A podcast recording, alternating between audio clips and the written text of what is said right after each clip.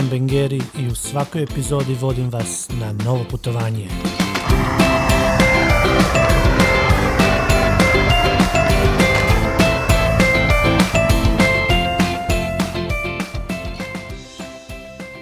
Dragi prijatelji, dobrodošli u novu epizodu podcasta na koji se možete pretplatiti na Apple Podcasts ili bilo kojoj drugoj platformi za slušanje koju koristite. Ako vam se sviđaju tematika te gosti, veselim se vašim recenzijama. U novoj, najdužoj do sada epizodi ugostio sam Slavena Škrobota. Vjerujem da mnogima od vas to nije prvi susret sa Slavenom, no evo kratkog uvoda. Slaven sada ima 35 godina, a kada je bio 23-godišnjak jedan skok u vodu promijenio mu je život. Glavom je udario u prijatelja te ostao paraliziran, no unatoč tetraplegiji on putuje svijetom i radi čudesne stvari.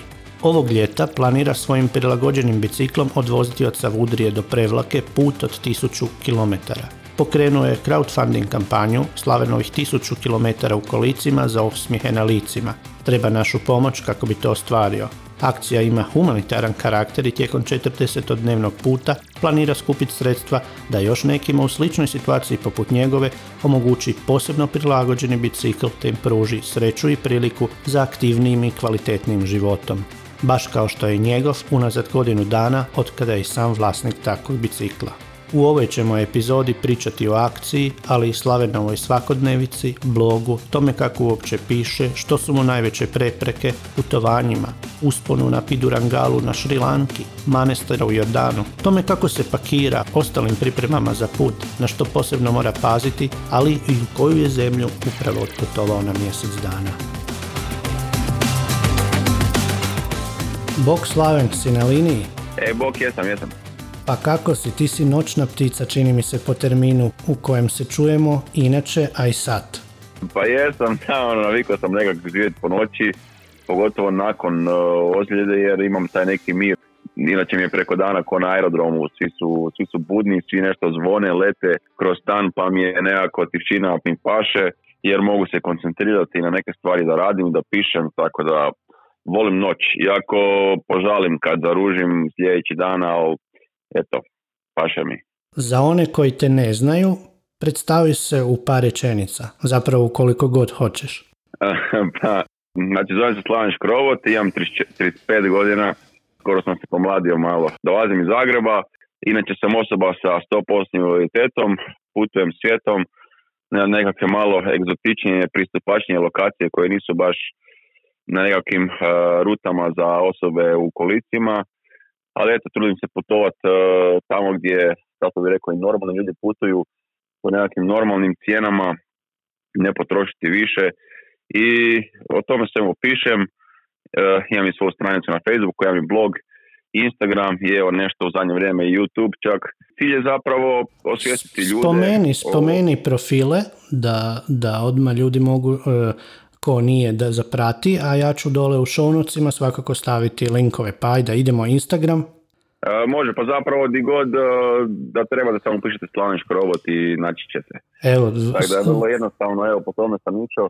Volim tvoju jednostavnost. Da, da, da, negdje sam full jednostavan, ali vjerujem da kompliciram. Ono. Tako da, pišemo o tome svemu, da, cilj mi je osvijestiti ljude o životu jedne osobe s invaliditetom, naravno, prije svega, potaknuti ljude da putuju, potaknuti osobe u sličnoj situaciji kao i ja da, da se isto osude živjeti svoje snove i da vide da, da se može živjeti kako dobro nakon ovakve e, nezgode, nesreće, kako god nazovimo to, ne? Vjerujem mi da si inspiracija i mnogima koji su u puno boljem fizičkom stanju od tebe, no e, prošla godina i tebe je na neki način prizemljila, neka putovanja su propala, međutim, Biciklirao si. Pa da, zapravo došao sam iz Šrilanke, taman u taj kaos, ono, lockdown. Nisam ni znao, mislim da niko nije znao što nam slijedi.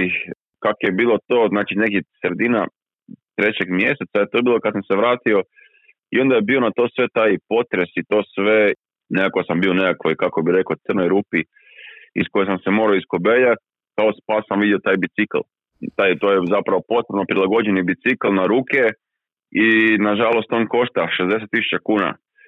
Ja sam nekako bio odlučio da, da to želim, to mi je bio stvarno ono dugogodišnji uh, san, ajmo reći, jer i prije sam bio zaljubljenik u bicikle, taman sam prije nego što sam ozlijedio se, uh, planirao kupiti bicikl za downhill, ali na kraju sam završio u kolicima, ono što je zapravo uh, smiješno, tako da meni je smiješno, nekome možda nije, ali uh, bio sam spreman zapravo žrtvovati ono sve financije za, za putovanje u taj bicikl i, i roditelji su se htjeli uključiti tako da ja sam napisao jedan post na stranici i su mi rekli ono kao pa ne, mislim daj ono stavi račun da ti, da ti pomognemo malo ti uplatimo nešto što je meni bilo užasno neugodno jer nisam osoba neka koja žica baš novce. Ja sam stavio taj broj računa i očekivao sam nekih 10.000 kuna da će se skupiti maksimalno ono ovako i ljudi su mi u 5 dana skupili za cijeli iznos bicikla, ja sam taj bicikl ono naručio i on je došao u sedmom mjesecu i ja sam se brisao praktički na more. I ljeto je I... krenulo za tebe u punom smislu riječi. Gdje si sve biciklirao ovo ljeto?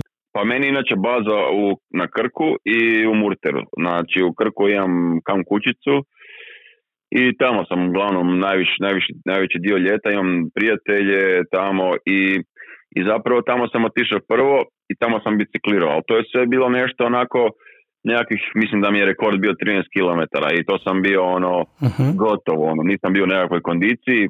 Prva destinacija koja je bila nakon Krka bio Dugi otok. Tu sam odbiciklirao prvi dan nekakvih 20 km i naravno ono, došao sam na ideju jednu blesavu da, odvoz, da odbicikliram cijeli otok. Nekako sam imao osjećaj da ono to mogu napraviti jer evo i cijeli život se praktički bavim i sa sportom, znam nekakve svoje mogućnosti. Problem je bio u tome što smo razmišljali da li ću jutro, popodne, na večer, jer smo gledali da nam sunce ne piće sa u nas, jer druga stvar je kad ti bicikliraš na 30 stupnjeva, to je velika razlika. E, dugi otok je dosta i onako ide s brda s dola, uska je cesta, ljudi se voze naravno ono ko zna, znači sam kak se otočani voze, ono, to je e, ludo i mislim auto te može udariti vrlo lako. Tako da je dosta na neki način i opasno. Mi smo odabrali dan, upoznali smo tamo dečke iz uh, Kajak kluba Adventure Zadar, koji su nam obećali nas pratiti u kombiju, što nam je bilo super. I tako smo krenuli zapravo na najgori mogući dan, jer je bio najveći, uh, ovaj, kak se zove, toplinski udar. Oko šest sati smo krenuli i možda zvuči već dosta kasno, ali bilo je užasno vruće. I ja sam prvih dva sat vremena ono umirao sam, jer mi je prvih sat vremena najteže, ali na mhm. kraju smo odvozili to, cijeli, dužinu cijelog dugog otoka, 43 km, vozili smo sve skupa 6,5 sati. Po mrklom mraku? Da, da, po mrklom mraku smo se vozili, kombi je išao iza nas, taj dečko nas je pratio, ma mislim, ali fenomenalno je bilo jer je ono totalna mrakača, nigdje nikog, uh, cvrsti mjesečina, ono puni mjesec je bio, s desne strane ti je more, ono otvoreno skroz, ma baš je posebno bilo i to mi je žao što, što ne mogu to dočarati nekakvim videom i slikama jer se naravno ništa ne vidi jer je skroz mrak. Ali od, baš je bilo ono prekrasno za voziti. I to sam odvozio, nakon toga sam vozio mljet, ali sam vozio po nacionalnom parku, nacionalnom park sam prošao uzduž i popreko, htio sam zapravo voziti cijeli otok, još je malo zaznuti od ovog otoka, ali problem bio u tome što nisam našao pratnju i uh nismo baš mogli riskirati da idemo skroz do juga otoka pa se vratiti e, ne znam kak sam uopće. Tako da nisam htio glavom kroz zid i onda smo došli na vis i na vis sam došao na istu ideju. I ljudi su mi tu rekli kao, gle ono, shvaćam kao da si odvozio drugi otok, kao sve to ok, ali ono, malo, malo si si kao zabrio, ne, ono, vis ne možeš odvoziti jer je brdovit. meni kad neko to kaže, meni je to ono, ko da ono, još više želim to odvoziti. Tako da sam išao odvoziti taj vis i to rano ujutro i to iz visa kad kreneš to je odmah uspon 5 km bez stajanja, to me ubilo baš.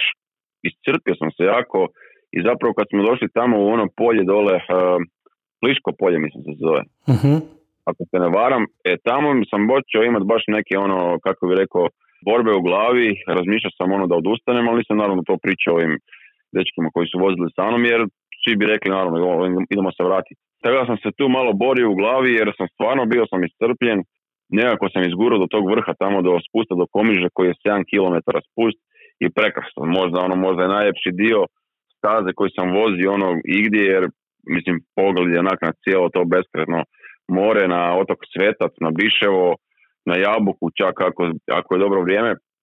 I ja sam cijelim putem razmišljao ono kako ću se vratiti na ovih 7 km uzbrdice.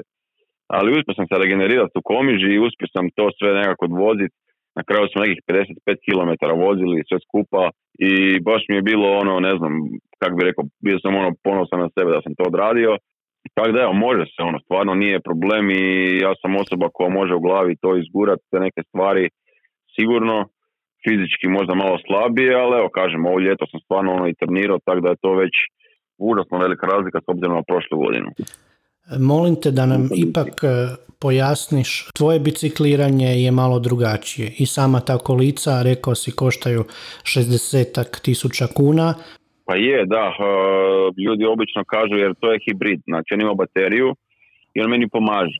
I znaju ljudi reći kao u stilu kad čuju kao ima bateriju kao a je puno ti je puno lakše. Pa nije baš jer da nemam bateriju ja se ne bi mogu pomaknuti. Znači moje ruke funkcioniraju, ajmo reći da ti to sad objasnim onako kao kako bi ti rekao djetetu. Može, Znači moje ruke funkcioniraju nekakvih 40% tvojih. Znači kod da si ti u svojim rukama sad uzmeš 60% snage svojih ruku. I naravno ne mogu misliti prstima na rukama i na desnom uh, zglobu u ručnom nemam funkciju, na ljevom imam nešto slabo i ne rade mi tricepsi. Znači, uh taj uh, bicikl se pogoni na ruke, što je velika razlika od normalnog bicikla, jer ti na velikom biciklu uh, prenosiš težinu znači, svog tijela i, i prenosiš ju na nogu, naravno. I puno ti je lakše gurat, pogotovo uzbrodo, jer ti sa svojim tijelom cijelim guraš tu, kak bi rekao, upiraš u pedalu, ne? Potiskuješ. ovdje je to, da, ovdje je totalno druga priča jer ti punom snagom, znači sve radiš rukama. Nema nekakve, kako bi rekao, prebacivanja neke težine. Znači ono 100% je fizička snaga. Bicikl je da, znači 60.000 kuna nažalost za mene, za nekog ko ima malo bolje funkciju u rukama, ko može mica prstima jeftiniji nešto oko 40.000 kuna, jer kod mene je fora što su meni ruke praktički zavezane. Meni ruke idu u te rukavice posebne i ja nemam onda slobodu u rukama. Ja ne mogu ništa tiskati s rukama i sve te komande moraju biti meni, kako bi rekao, elektronika, e, da ja to stičem sa ili ustima ili sa nosom.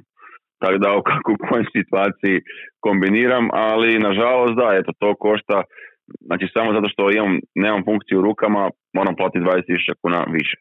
A ti za 20.000 kuna, ako si, ajmo reći, hodajući ono, možeš dobiti odličan bicikl, ono, brutalan, ajmo reći, ne? Da, čak sa onim suspenzijama zadnjim i to sve. Nego, Ma da. ove godine imaš plan probiciklirati, reci bolje ti, što točno, koliko točno, odakle i kuda? Znači, prošle godine sam, mislim da čak i na Visut pala ta ideja, da prođem cijelu Jadransku obalu, znači točno baš magistralom, jer ja obožavam magistralu, meni je ono, kako bi rekao, svake godine si kažem, moram bar jedan put voziti magistralu autom za nekakav ono, kako bi rekao, mir u glavi.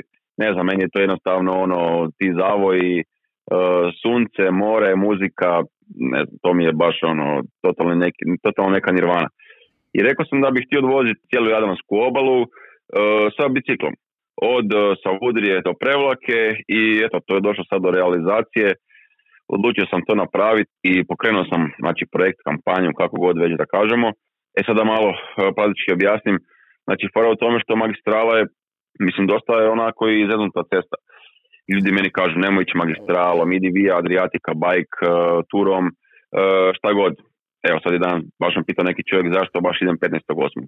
Jer uh, puno je tu faktora i ljudi praktički ne mogu se staviti u situaciju da potpuno razumiju mene i moje tijelo i onda obično to, kako bi rekao, ne shvaća se baš previše, ali evo sada ne filozofiram, uglavnom meni će to trajati nekih 40 dana, znači to je 1000 km i ajmo reći u prosjeku do Zadra imam rute od 40-50 km, a nakon Zadra se tu čak pojavljuju neke 60-70 po danu. Meni je cijela ta ideja, naravno, od tih 40 dana, 23 dana je punog bicikliranja. Uh, uzeo sam 8 dana odmora, znači svaki treći dan bi bio odmor tim da je meni tu cilj, osim bicikliranja, znači napraviti nešto što zapravo do sad mislim da nitko nije napravio, bar koliko ja znam. E, to je prva stvar, druga stvar je promovirati Hrvatsku, treća stvar je naravno motivirati nekog i pokazati da se zapravo može sve što crtaš u glavi. I želja mi je napraviti humanitarnu akciju gdje ću ja od kad počnem biciklirati skupljati sredstva i nastojat uh, skupiti dovoljno sredstva i kupiti jednoj do tri osobe, cilj je tri, isti bicikl uh-huh. kao i ja. Nažalost, evo rekli smo koliko taj bicikl košta, uh, to si ne može priuštiti 95% hrvatske populacije, pogotovo osoba s invaliditetom. I ja znam što taj bicikl nosi, koliko samostalnost donosi, koliko slobodu, koliki nekakav ono... Koliko je taj bicikl tebi poboljšao kvalitetu života? Ma joj, to je meni, ja ne znam, kad sam nastradao, ono, kad sam se htio baviti nekim sportom, ostane ti onako ping pong. A ja zapravo ping pong nikad nisam volio. I to mi je onak bilo kao, joj, kao sad moram igrati ping pong.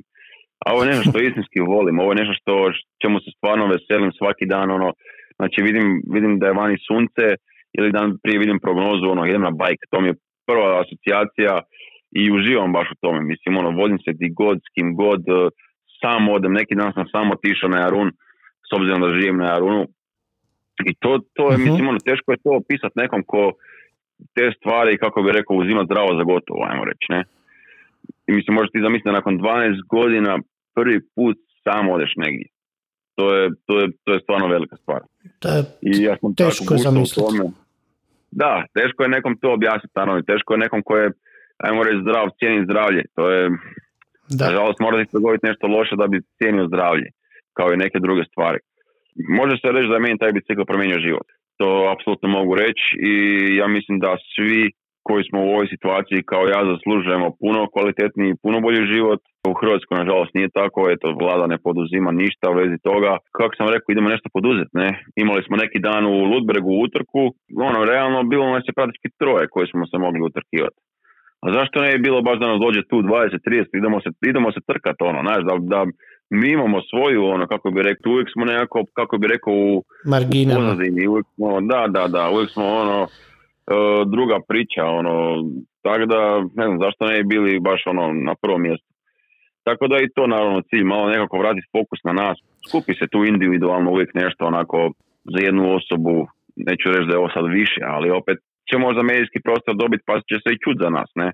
Jasno, pa sigurno taj pothvat je za tebe e, velika stvar, bila bi sa bilo koga, a posebno u, u tvojoj situaciji to je ono što je za neke od nas put na Mars. Sve si morao kao i za sva putovanja isplanirati jako dobro.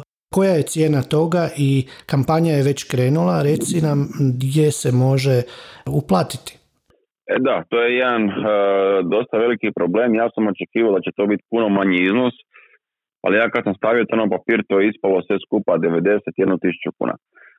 I to je onako meni izgledalo, kad sam ja to stavio na papir, onako se Bože, ko će uopće htjeti pročitati ovako nešto i reći ono čovječe, ono, ne dam ti kune jer ono skupaš 90 kuna da se ideš voziti po, mislim, po cesti. Ali baš vraćamo se sad na ono što sam prije rekao, teško je razumjeti moje zdravstveno stanje, moje potrebe. Znači, uh, sad su bili baš dva dečka koji su hodali tom Via Adriatika uh, rutom, oni su skupljali one E, sredstva za one bračke pupoljke, ne znam jesi to Znam, znam za otočku djecu koja trebaju e, u Split na rehabilitaciju. Da, i oni su zapravo, dečki su praktički ono samo hodali. Imali su e, ljude koji su brinuli za njihov, kako bi rekao, PR, ne, koji su im pisali postove i oni su brinuli samo o hodanju. I oni su mogli tu jako puno improvizirati, biti spontani jer čovjek, mislim, realno da ti padne mrak, izvadiš šator iz ruksaka, staviš ga uz cestu i zaspeš. Da. Ja tako baš ne mogu raditi stvari, znači ja ne mogu ići sam, ja sam osoba koja je 100% ovisna o nekom drugom i naravno minimalno jedna, dvije osobe. Ja sam ja ostavio da idu sa mnom tri osobe, znači da smo tima četvero ljudi. Ja sam te ljude uh, rekao i da bih volio i platiti jer di ćeš ti naći nekog 40 dana da ide s tobom dobrovoljno po cijeloj obali. Želja je naravno nabaviti kamper. Eto, moje tijelo je isto tako fizički puno drugčiji od tvog. Ja se puno brže umorim, puno mi, puno, puno mi više treba da se odmorim, da se regeneriram. Ne uh, smiješ znači, biti u istoj poziciji.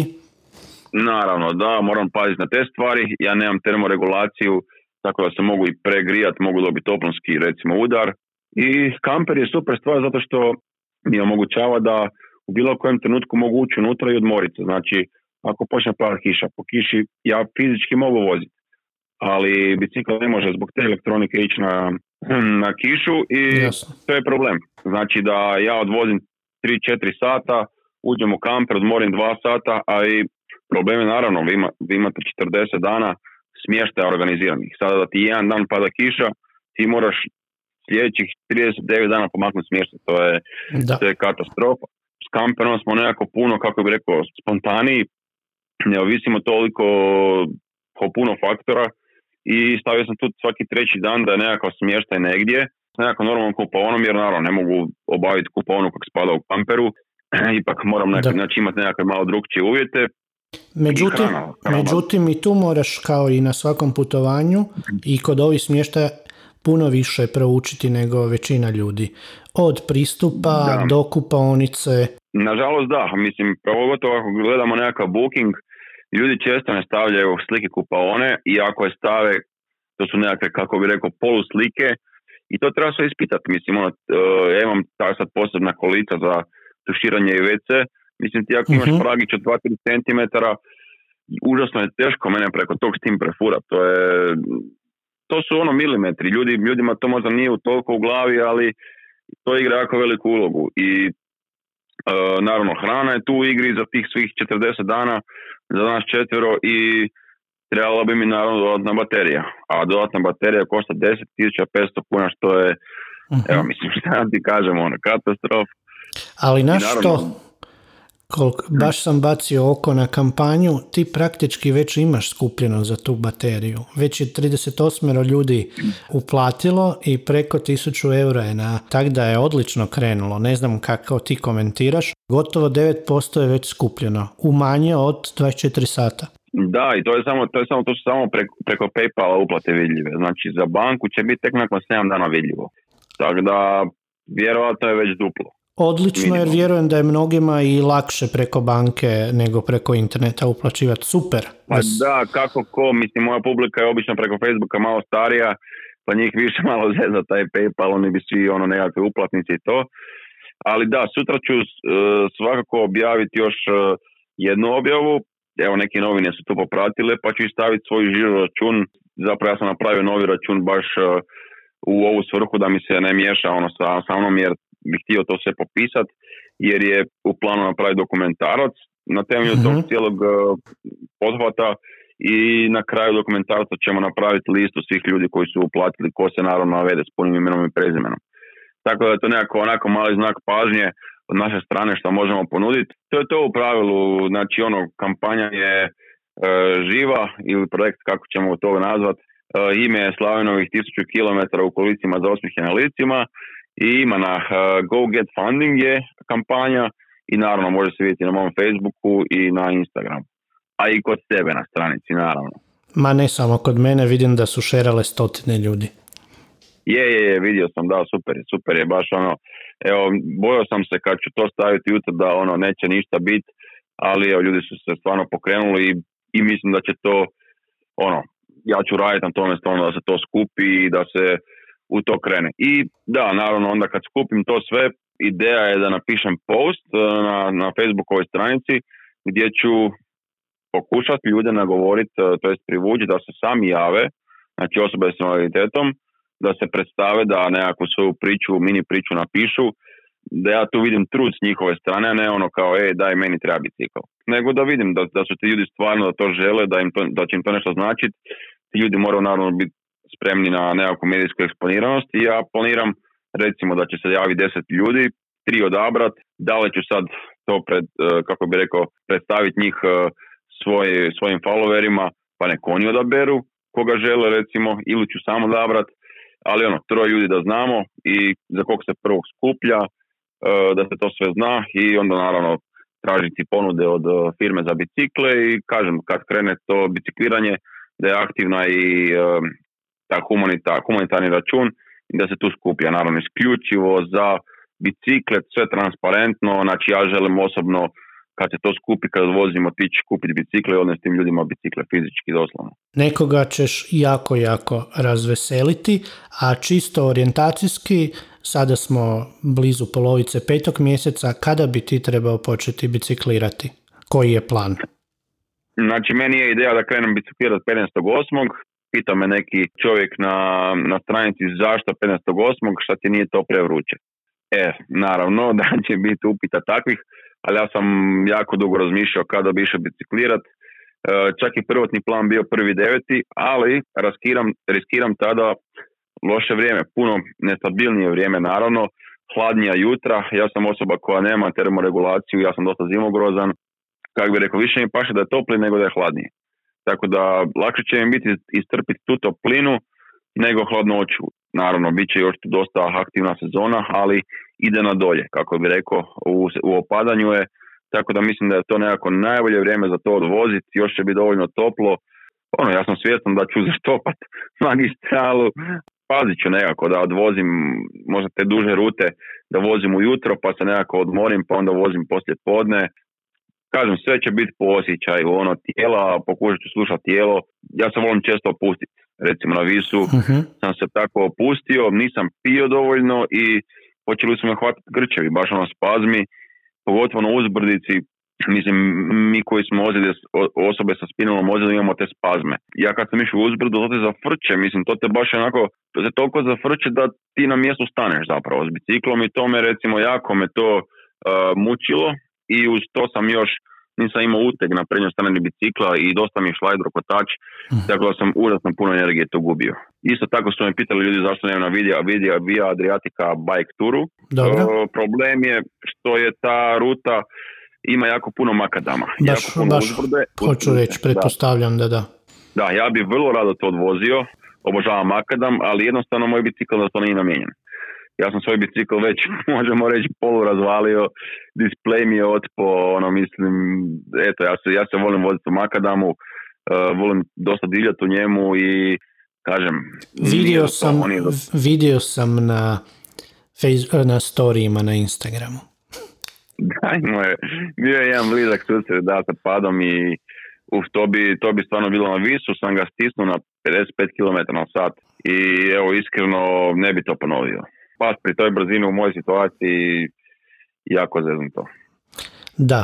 Želiš li oko same te kampanje još nešto nadodati? Kad se vratim sa puta, znači ja sam trenirao praktički sad svaki dan, kako na biciklu vani, tako na trenažeru u stanu, tako s gumama u krevetu, u kolicima. E, kad se radim s puta, onda kreću telski treninzi i to je svaki dan minimalno 40-50 km.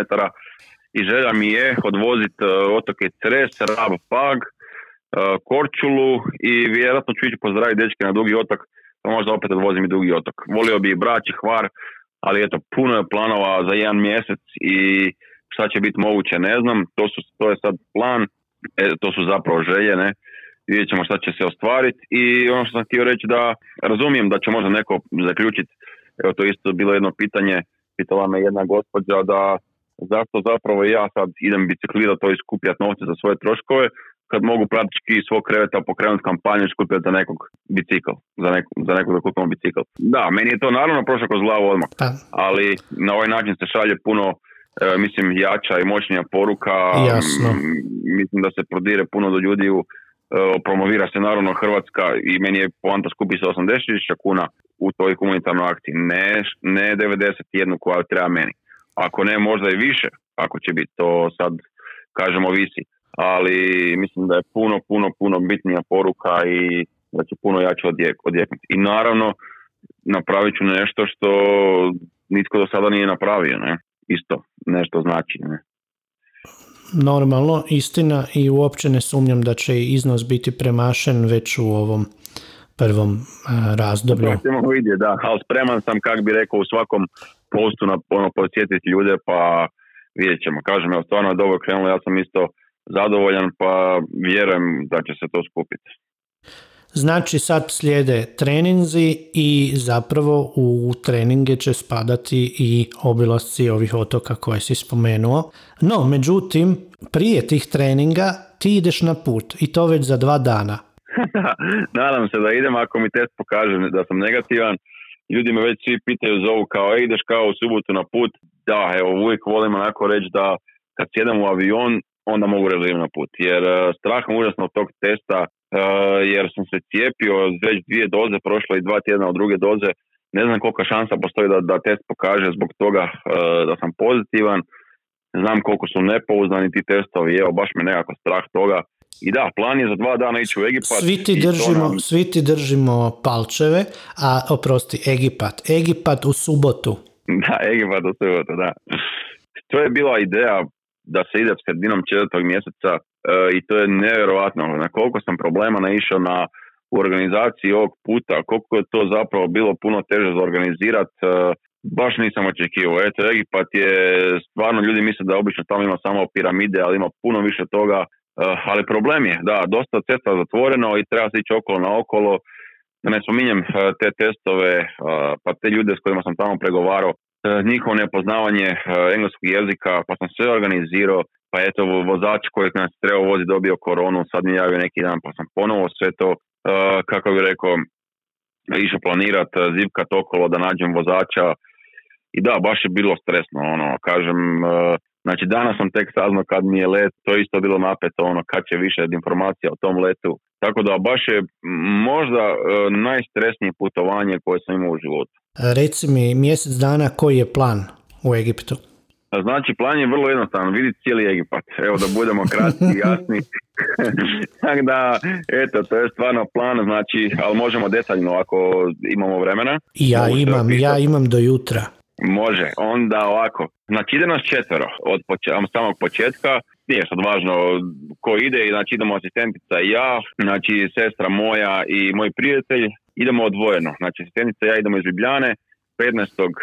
petog, eh, friend i sestra idu 14. petog, oni sljedeću u Kairo, mi sljedećemo u Hurgadu. Mhm. Uh, znači oni će odmah potegnuti za Hurgadu čim dođu i dočekat će nas tamo. Mi dolazimo u Hurgadu u 11 prije podne i 15. i zapravo ćemo se odmah naći s njima. Ja ću samo ući u hostel, obući kupaće i idemo u akciju. Uh, tako da mislim da ćemo prvo odmah na ronjenje zbog njih, ne zbog nas, mi ćemo se još vratiti uh, na tu lokaciju i vjerojatno ćemo odmah ići na kvadove na zalazak sunca jer mi je tamo taj prijatelj Grega, on me ujedno i spasio, on mi je, on me izvukao van iz vode i s njim sam išao u Maroko. E, s njim je ona čuvena fotografija na onoj dini di me nosi. Znam, I, znam. Da, da, i uglavnom, eto, baš me veseli nekako da i oni idu s nama, jer u pravilu ideja je bila da idemo asistentici ja sami. E, ja sam Mhm. i čak pisao na stranici da tražim e, suputnike, jer eto, trebalo nas ići u četvrtom mjesecu četvero, ali na kraju je nizom okolnosti to sve propalo. I da, teško je bilo naći suputnike, javili su se neki ljudi, ali jako je to bilo naglo, e, malo vremena za nekome za odlučiti, naravno pandemija, ljudi se boje, pa Egipat, znaš i sam kako su predrasude oko takvih zemalja, pa je li tamo opasno, će me tamo otet, klasična pitanja, ali Da. eto Egipat je stvarno siguran, ono, oni stvarno brinu o turistima i provest ćemo taj jedan dan u Hurgadi i sljedeći dan idemo za Luxor. Luxor je ono, za neko ko ne zna, tu su svi mogući hramovi koji postoje, e, svega tu ima naravno i uz rijeku Nil se cijelo vrijeme ide. Mi nećemo ići na krstarenje jer meni to doslovno izgleda malo dosadno, a skupo.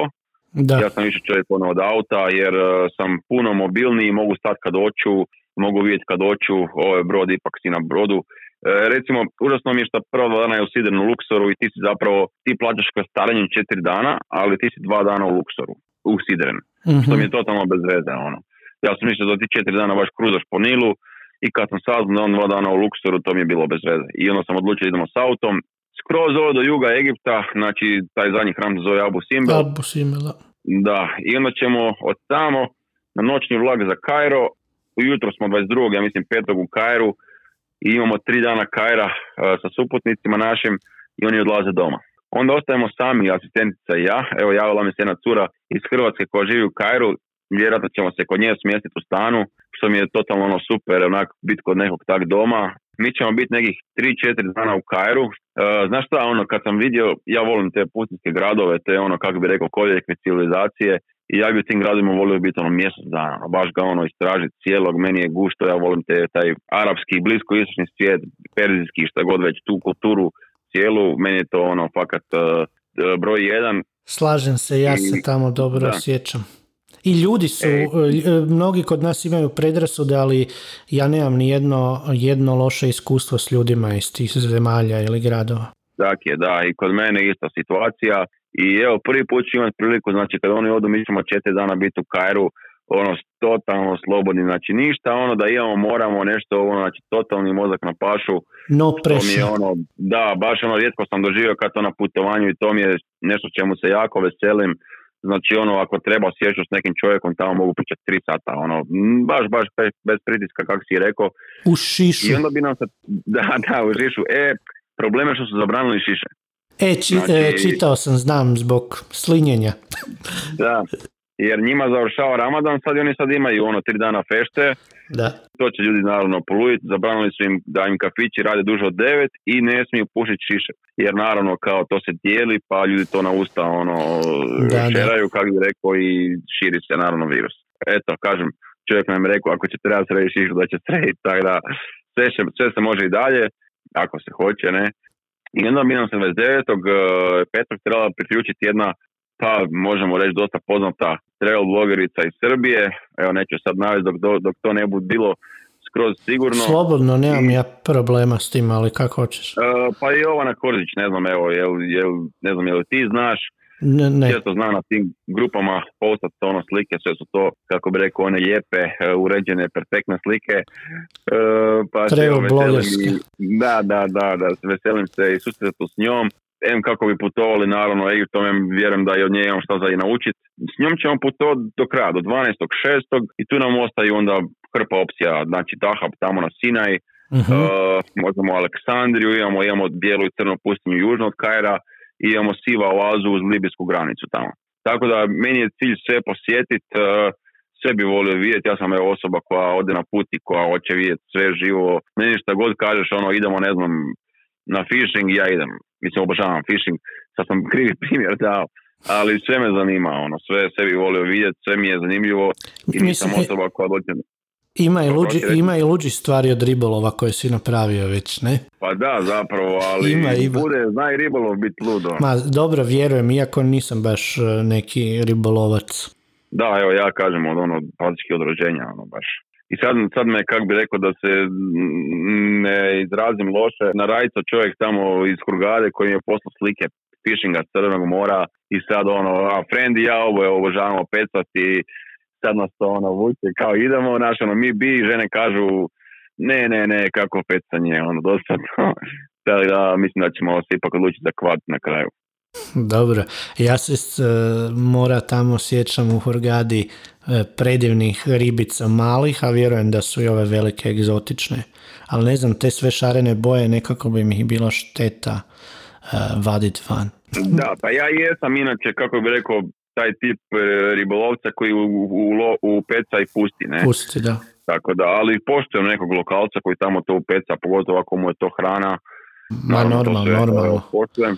Da, ali u Hurgadi čak i nije toliko, kako bi rekao, lijepo je more i sve to, ali mislim da je već dosta e, na neki način taj koljeni greben je istrošen. Ne znam da li si, znam da si u Jordanu bio, ne znam jesi ronio tamo u Akabi i vjerujem da je dosta slična situacija, ti kad tamo zaroniš, e, dosta je to sve onako već, a vidiš da je već polumrtvo, kako bi rekao, što je žalosno, ali najbolje mjesto za ronjenje u Egiptu je definitivno Dahab, tamo kod na Mhm, Sinaju.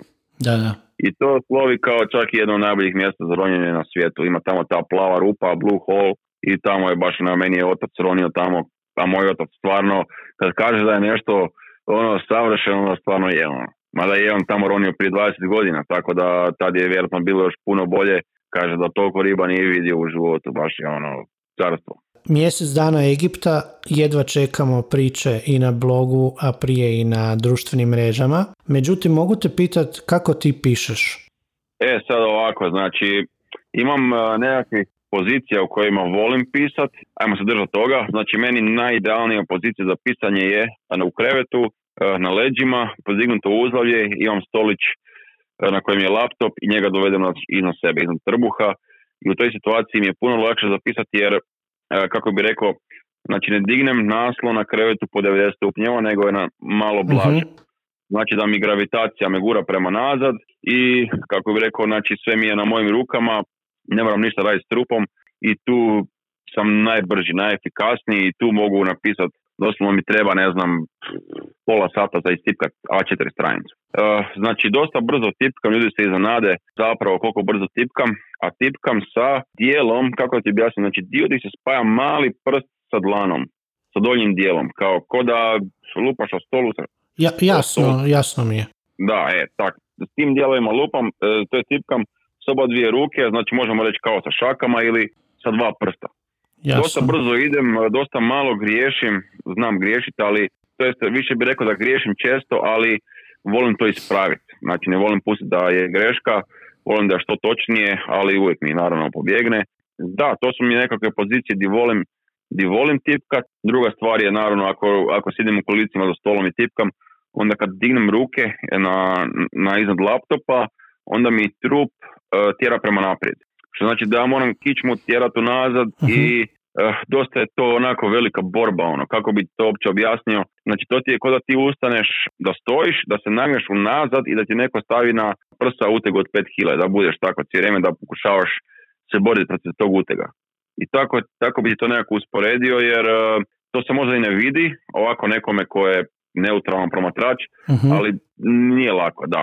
Zato mi najviše paše tak tipkat, a ako govorimo o mobitelu, onda je to u krevetu na desnom boku, kad sam onda sam na desni lakat i sa lijevim palcem tipkam, i recimo ono što mi je najgore za raditi, najgore mi je raditi storije na mobitelu, znači pogotovo ako trebam nešto smanjiti ili povećati, znači to radim tako da uh, jedan kraj primim s nosom, s vrhom nosa, a drugi kraj primim sa lijevim palcem na ruci i onda tako to smanjim i povećam. I kad kažem ljudima, ljudi ne vjere da, to- da to tako radim. Ja rekao, pa šta ti kažem, mislim, dođi kod mene pa, pa se uvjeri, ne. Da, igrao sam čak i igrice, evo, prije nego što sam počeo pisati o tome svemu. To je dosta dobro, ono, ljudi nisu vjerovali, ljudi su mi rekli ono da ne vjeruju da igram sa šakama i da im dokažem, morao sam im slikati to, ono, da, da, da ljudi jednostavno vjeruju to. Tako dosta sam se iz praksi, dosta je stvarno ono istina, ako nešto želiš, čovjek se na sve na, navikne.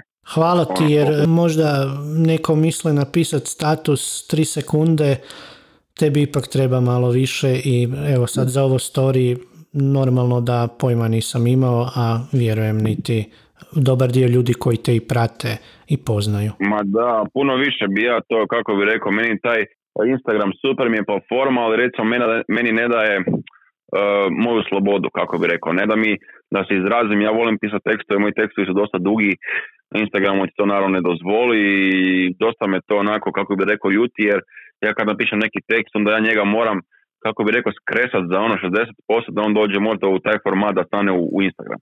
I to mi je ono do, dupli posao, ono ljudi kažu još kao pa daj piše na engleskom, ja rekao ljudi ja jednostavno ne stignem to, mislim ono, ja sve apsolutno radim sam, za sve mi treba tri puta više vremena, dosta je to teško, jedno mi recimo ljudi kažu kao daj malo više fotki sa, sa putovanja i ne razumiju ljudi to, znači ma, stvarno treba otići samo na put da se shvati ta problematika i koliko to nije tako lagano, ne. Tu su ti ruke cijelo vrijeme pune, mislim mi na papiru možemo napraviti nekakvu teoriju radimo to sad ovako, ovako, ovako kad krene, ali upravo svaki put kad krene to je toliki kao da niko ništa ne napravi nekako. Da, puno je tu stvari koje ljudi ne znaju i evo baš sam skužio prije mjesec dana da ljudi me prate dvije godine, da ljudi zapravo ne znaju da ne mogu misliti s prstima.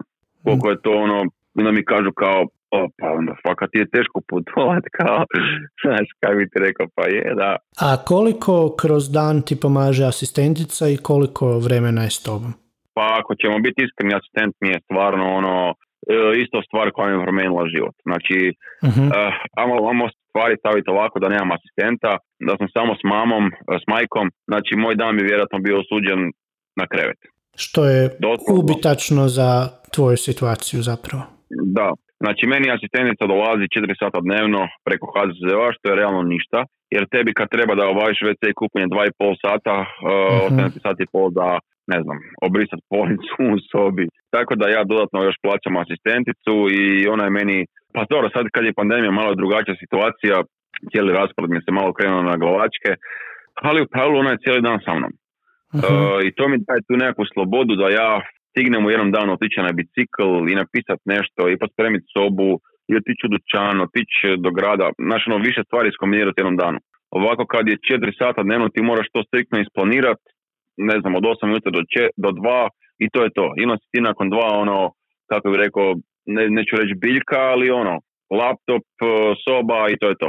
Pa ja sam osoba koja kad topli stvarno, stvarno volim biti aktivan i kažem iskoristiti dan, po zimi sam ono više, kako bi rekao, svom brlogu pa ono i više istražujem, čitam i tak je evo recimo ja sam ovo ljeto, od prošlog ljeta zapravo, od devetog mjeseca iskreno, evo, nije bilo dana da, da, da nisam u pogonu što se tiče tog istraživanja, čitanja nečeg, znači od jutra do, do mraka pisanja, planiranja. Nije bilo dana da sam se družio s nekim, da sam, evo, ja ne znam kad sam zadnji put pogledao, u zadnjih šest mjeseci pogledao sam možda tri dokumentarca. To, to mi se nije dogodilo, ja sam čovjek koji ono samo gleda sve serije, dokumentarce, filmove, sve znamo. Ne?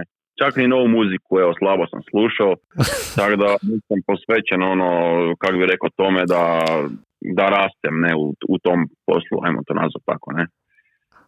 Dobro, asistentica ide na put u Egipat. Tako je, da.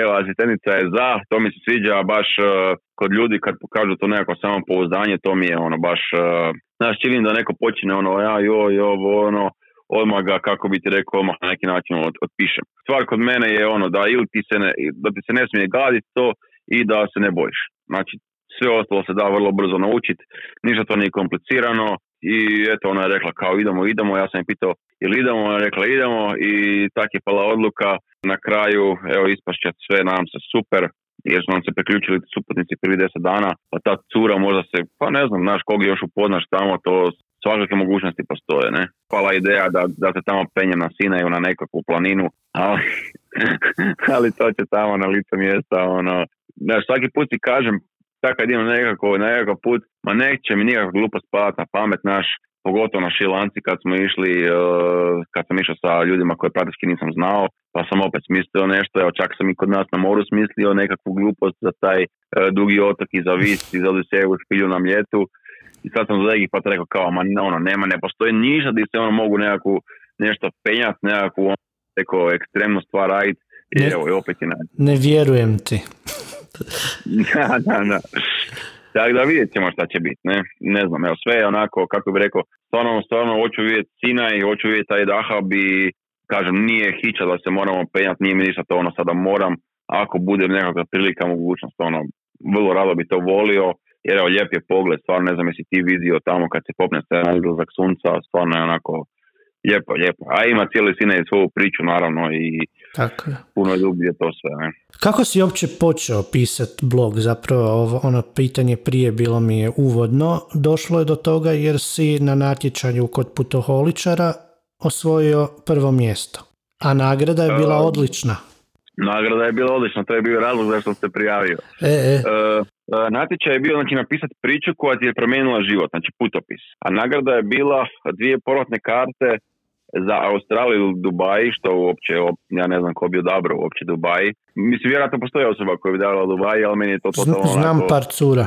Da, neusporedivo, da, da.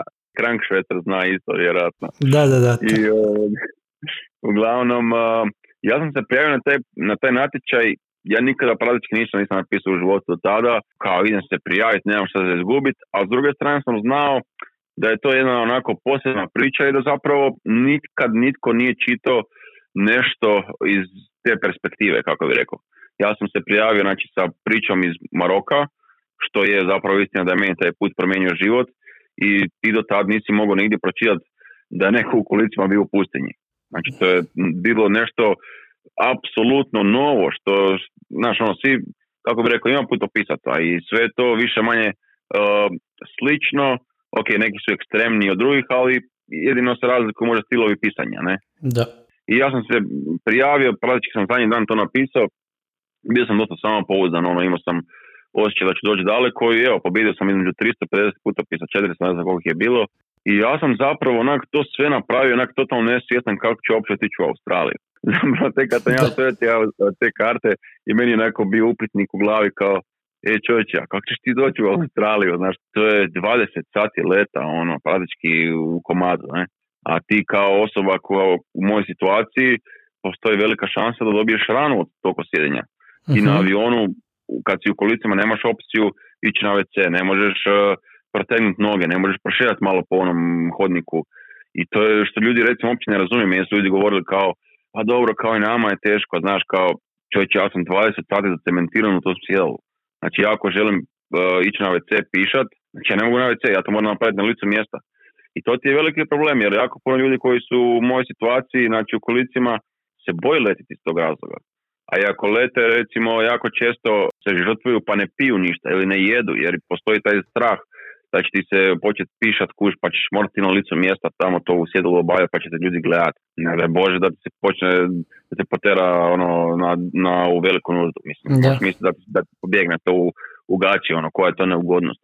Tako da puno je tu stvari, naravno puno ljudi se i boji, jer jako puno te aviokompanije trgaju te, te, te ortopedska pomagala. I mislim da ti 2019. ti je Amerika donijela zakon da sve aviokompanije moraju do, dati javno izvješće, izvješće o tome koliko su tih pomagala strgali. Mislim da Mhm. ti je za prvu e, četvrtinu godine bilo samo Amerika 2200 ortopedskih pomagala su strgali.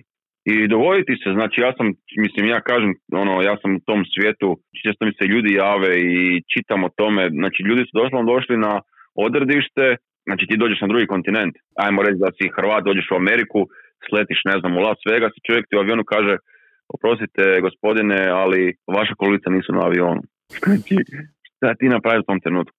Znaš, ono, oni tebe žele što prije izbaciti iz aviona, a ti u Americi, oni baš imaju zakone vezane za to, za to oni kad tebe zapravo izbace van iz aviona, ti više nemaš prava. I ti, si, ti imaš pravo, to je tvoje pravo da ti ostaneš na avionu dok oni tebi ne osiguraju tvoje kolice. Naravno, to je sad ono, ti se tu ne znam šta napraviti, znaš, ono, meni je zapravo najneugodnije iskustvo bilo kad sam sletio u Zagreb iz Zanzibara, dopurali su na tim posebnim kolicama, zovu se aisle chair, to su jedna uska kolica bez naslona na, koje te ona, na koje te one stave prije aviona i upuraju te s njima u avion jer su uska da možeš proći između sjedala. Da, I on tamo prebace na sjedalo, ne? I mrze svi ta kolica jer su užasno nesigurna, meni je nutra ono, ko da ću svaki tren pasti, uvijek im kažem da me zavežu, ali oni ti to sve, znaš, ono, po brzom postupku te hoće riješiti. Što je, ono, užasno, znaš, na sve, uopće se ne osjećaš kao čovjek, kako bi rekao. I ja dođem do kolice, meni dočekao dvoje naslon od kolice, znači neko je doslovno iščupao naslon moj na kolicima van, ono, meni je to bilo šok za vidjeti. Ali sad da misli da, ok, tamo su bili moji prijatelji, oni su to uspjeli A, priskrstiti. ajde u ono, Zagrebu je. da, zamisli da je to u Africi, mislim, ono, čovječe, pa to je stvar u kojoj ja živim, ono, znaš. I ja sam išao prijaviti to odmah tamo na, kaj je, damaged luggage ili šta god već. I žena me pita kao koliki je iznos, koliko košta kulica. I ja kažem, čet- 48 tisuća kuna. Mama me pogleda, znači, pogledala me ko da sam joj ne znam šta rekao. Ja sam rekao, gospođo, oprostite, mislim, ono, pa to je, sam očekivao, u tome, u tome je moj život sljedećih šest godina. To je, to je tak, mislim, nisu to stvari ono koje su za igrat se. I to je ono što se treba promijeniti uopće u cijelom tom sustavu, kako bi rekao, mindsetu tih aviokompanija, da su to stvari o kojima stvarno treba brinuti, a ne bacati ih, mislim, oni to bacaju, ono, užas. Da, Puno je tu stvari, ne? I recimo kada si osoba s invaliditetom i kupiš kartu, ti znači njima moraš najaviti, e, kako bi rekao, da si osoba s invaliditetom, moraš ispuniti posebni upitnik, kakva ti asistencija treba, ti moraš doći dva sata ranije i problem je u tome što svaka aviokompanija, svaki aerodrom ima svoja pravila. Recimo u Katru moraš sjediti do prozora. Ne znam, u, u Ryanairu možeš birat. U Emiratima moraš striktno sjediti uz prolaz. Znači svako ima nekakvu svoju, kako bi rekao, šemu na kojoj funkcionira i te informacije su onako, kako bi ti rekao, duboko zakopa, zakopane u tim, u tim web stranicama. Po meni, znači ti bi trebao imati doslovno malu tamo ikonicu, kako bi rekao, onog čuljka u kolicima, znači onu poznatu svima nama plavo-bijelu e, sličicu, gdje ćeš ti dobiti znači, osobu koja priča savršen engleski, s kim ti možeš iskomunicirati sve. Ne znam da li si imao iskustva komunicirati s njihovim botovima ili sa njihovom onom podrškom što su Indici, Filipinci, pa to je smrt, ono, to je, oni imaju šablonu, oni ti ne znam odgovoriti na pol pitanja.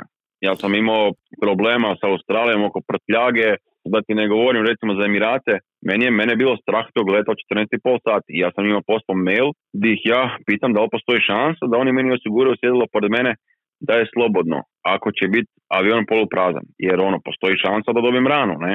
I oni su ti to protumačili da sam ja rekao kao da nisam sposoban toliko letjeti, oni su ti meni poslali upitnik da ja moram ići doktorici nešto, da ona mora ispuniti nešto, ja nešto, pa njima staviti na odobrenje, pa sam pričao s nekim indicima, ono, samo sam se zakopao još dublje. Tako da rekao bi da su pozitivna iskustva najviše od samog osoblja na avionu, koji ti na raspolaganju, jer stvarno je uvijek su ono, kako bi rekao, užasno su sretljivi. Baš kad smo išli u Australiju, bili su ono, sve su nam osigurali. Imao sam cijeli red, mogao sam se leći kad smo išli nazad, kad sam išao tamo nismo imali. Što se tiče same ove kompanije, nemam nešto da su baš, da bi sad bio neki ono ultra svjetli primjer. Tako da mislim da su i oni toga svjesni. Ono, i ima tu jako puno, jako puno mjesta za napredak. Mislim da oni to doživljavaju kao nekakav teret, znaš, ono kad te nazove neko pa kaže dobar dan, danas se letim s vama, ja sam osoba u kolicima, znaš, on ima već vjerojatno mrak na oči jer to je posebna procedura, logistika, treba se prije ukrcati na avion i zadnji se izlazi, sve to duže traje, umjesto da zapravo gledaju kako da to sve unaprijede, da standard bude viši, da, mislim kažem, Amerika radi na tome, mi dosta slabo. Ima, ima puno, puno, puno mjesta za napredak, eto. Pogotovo da ne govorim, evo, ljudi jako bi volili svi da sjedimo u svojim vlastnim kolicima recimo u avionu. To bi, to bi, znači da samo jedno sjedalo stave recimo da je za ili dva, jedan red, god, da, da je isključivo za kolice. A u pravilu na svakom letu imaju nekog koje u kolicima. To je jako puno ljudi, znaš, ono, čak i ljudi koji ono malo teže hodaju su već stari, jako puno je ljudi koji su danas nekakvim invaliditetom i ono zapravo što ti ne razum, ne kužiš to u avionu jer ti ljudi uđu, ukrcaju se prije tebe. Da. I zapravo odlaze zadnji, znači ti ljudi kad sjede izgledaju poprilično normalno, ne, mi ne skužiš da su to osobe s invaliditetom. Na svakom je ono kontinentu neka svoja špreha, znači u Africi se nose praktički na ruke iz aviona van, jer ono nemaju te, kako bi rekao, posebne kamiončiće, buseve. Mi kad smo išli u Tanzaniju, to je bio onaj uh, propelerac kaj ti onak izvuku vrata. Znaš ko, kak ima oni mali džetovi u filmovima, kad povučeš za onu uzicu pa ti one stepenice se onak uh, spuste. Spuste dole. Da, to ti je užas, znači to je po 90 stupnjeva, mislim ono, i onda ti je mene ženska furala crnkinja neka, tamo ja njoj objašnjavam, ono, daj pustite moje prijatelje sa mnom, jer ono, kad ćete me staviti na avion? Ona kad je vidjela te stepenice, ona se doslovno samo maknula. Ona mislim da je bilo sve, sve je bilo jasno. Znači, mene su dečki ono nosili i gle, to su dva moja prijatelja stvarno fakat jaka, ono, kužiš. Da nije bilo njih, pa ja ne znam kako bi ovo ušao avion. Dok recimo, evo recimo u Budimpešti imaju taj mali kamiončić, isto koji na, na plesu što je bio, e, znači kamiončić koji, te, koji, koji uđeš, on te fura do aviona, on ima tu hidrauliku, digne se u razini aviona i oni te samo prebace praktički u avion preko s tim kolicima. Ne? Uh-huh. negdje imaš bus, meni je recimo osobno iskustvo najbolje onaj uh, flybridge kad je, ne? To je most onaj, kad je spojen na, na avion i praktički dođeš do aviona, dođeš u svojim kolicima i onda te oni prebace u taj alčer, ali recimo u Australiji je totalno druga špreha, jer tebe furaju, znači tebe na gateu već prebace u kolica ova posebna, furaju te do aviona na pisti, ti znači ideš po pisti te guraju i onda imaju posebno, ne, posebnu dizalicu koja ti izgleda, uopće ne znam kako bi ti objasnio, znači oni tebe stave unutra, tak dizalica tosno katapultira gore do aviona u dvije sekunde i ono, nekako puno možda jednostavnija šema nego recimo u Europi, ali što se tiče njihovih tamo pravila i toga svega prebacivanja, ono nevjerovatno koliko su komplicirani užas. Da li uopće ti onda dolaze u obzir, da li ti je opcija low budget carrier ovi poput Ryanaira, Vizaira? Pa igra mi, da, mislim nemam problema nekakvih putova s tim low budget avien kompanijama. Eh, evo, problem broj jedan su prtljaga, naravno, ovisi naravno koliko dana idem, ali da, tu su striktne prtljage i meni uvijek treba naravno više prtljage. I kad sam prvi put letio s Ryanairom, oni su meni bez problema dali dodatnu torbu od 15 kila i rekli su ono, stavi unutra što hoćeš što je meni bilo fakat super. Drugi put kad sam letio već su promijenili pravila i već sam se morao ono boriti, pošteno dobijem nekakav ono dodatnu prtljagu. Mislim da treći put sam nadoplatio, tako da ono, stalno mijenjaju to. I što je iritantno je ti zapravo nigdje ne možeš biti siguran, sve moraš istražiti. I drugi problem je što sam ja krakat, ja sam 192 visok i onda kad sam ulazio u Ryanair avion uvijek ti ono kako sam na tim kolicima s koljenima lupam u, u sva sjedala sa strane, ne. Tako da je to onako baš iskućeno. Ono, zapravo kad ti ulaziš kolicima unutra skužiš kolika je to razlika nego kad letiš pa recimo ovaj kaj je 380 ovaj Airbus, ne najveći. Nebo zemlja, ne. Ovako ulaziš ko ono, kaj bi ti rekao da te neku fotelju stavi, ovdje si baš ono skućen, nema mjesta recimo i općenito na tim svim sjedalima, kuža sam dosta visok, još stavim taj jastuk uh, doslovno po 90 stupnjeva. I ono, ne mreš, ne mreš ni zaspat, ne mreš se previše ni opustiti, ne volim baš previše letiti ono sa avionom, em zato što se ni ne osjećam previše ono 100%, 100% kako bi ti rekao sigurno, pa sam na iglama cijeli taj let, pogotovo druga stvar je zbog te cijele procedure, znaš, pitaju me ljudi sad, pa ne znam, zašto ne letiš iz, uh, iz Asana za Kairo? Ja rekao, gle, ono, mislim, kao prvo moram biti tamo dva sata ranije. To sve treba, ono, dogovoriti šta, kako, dodatna prtljaga. Super, karta je 40 eura, a ja će meni će dodatna prtljaga sigurno koštati još 40, tu smo već na 80. Znači, dva sata ranije, dva sata let, tamo dok izađeš van u Kairu iz onog aerodroma i sve to, i još sat vremena i pol, ajmo reći ti već praktički na pet i pol sati, ne?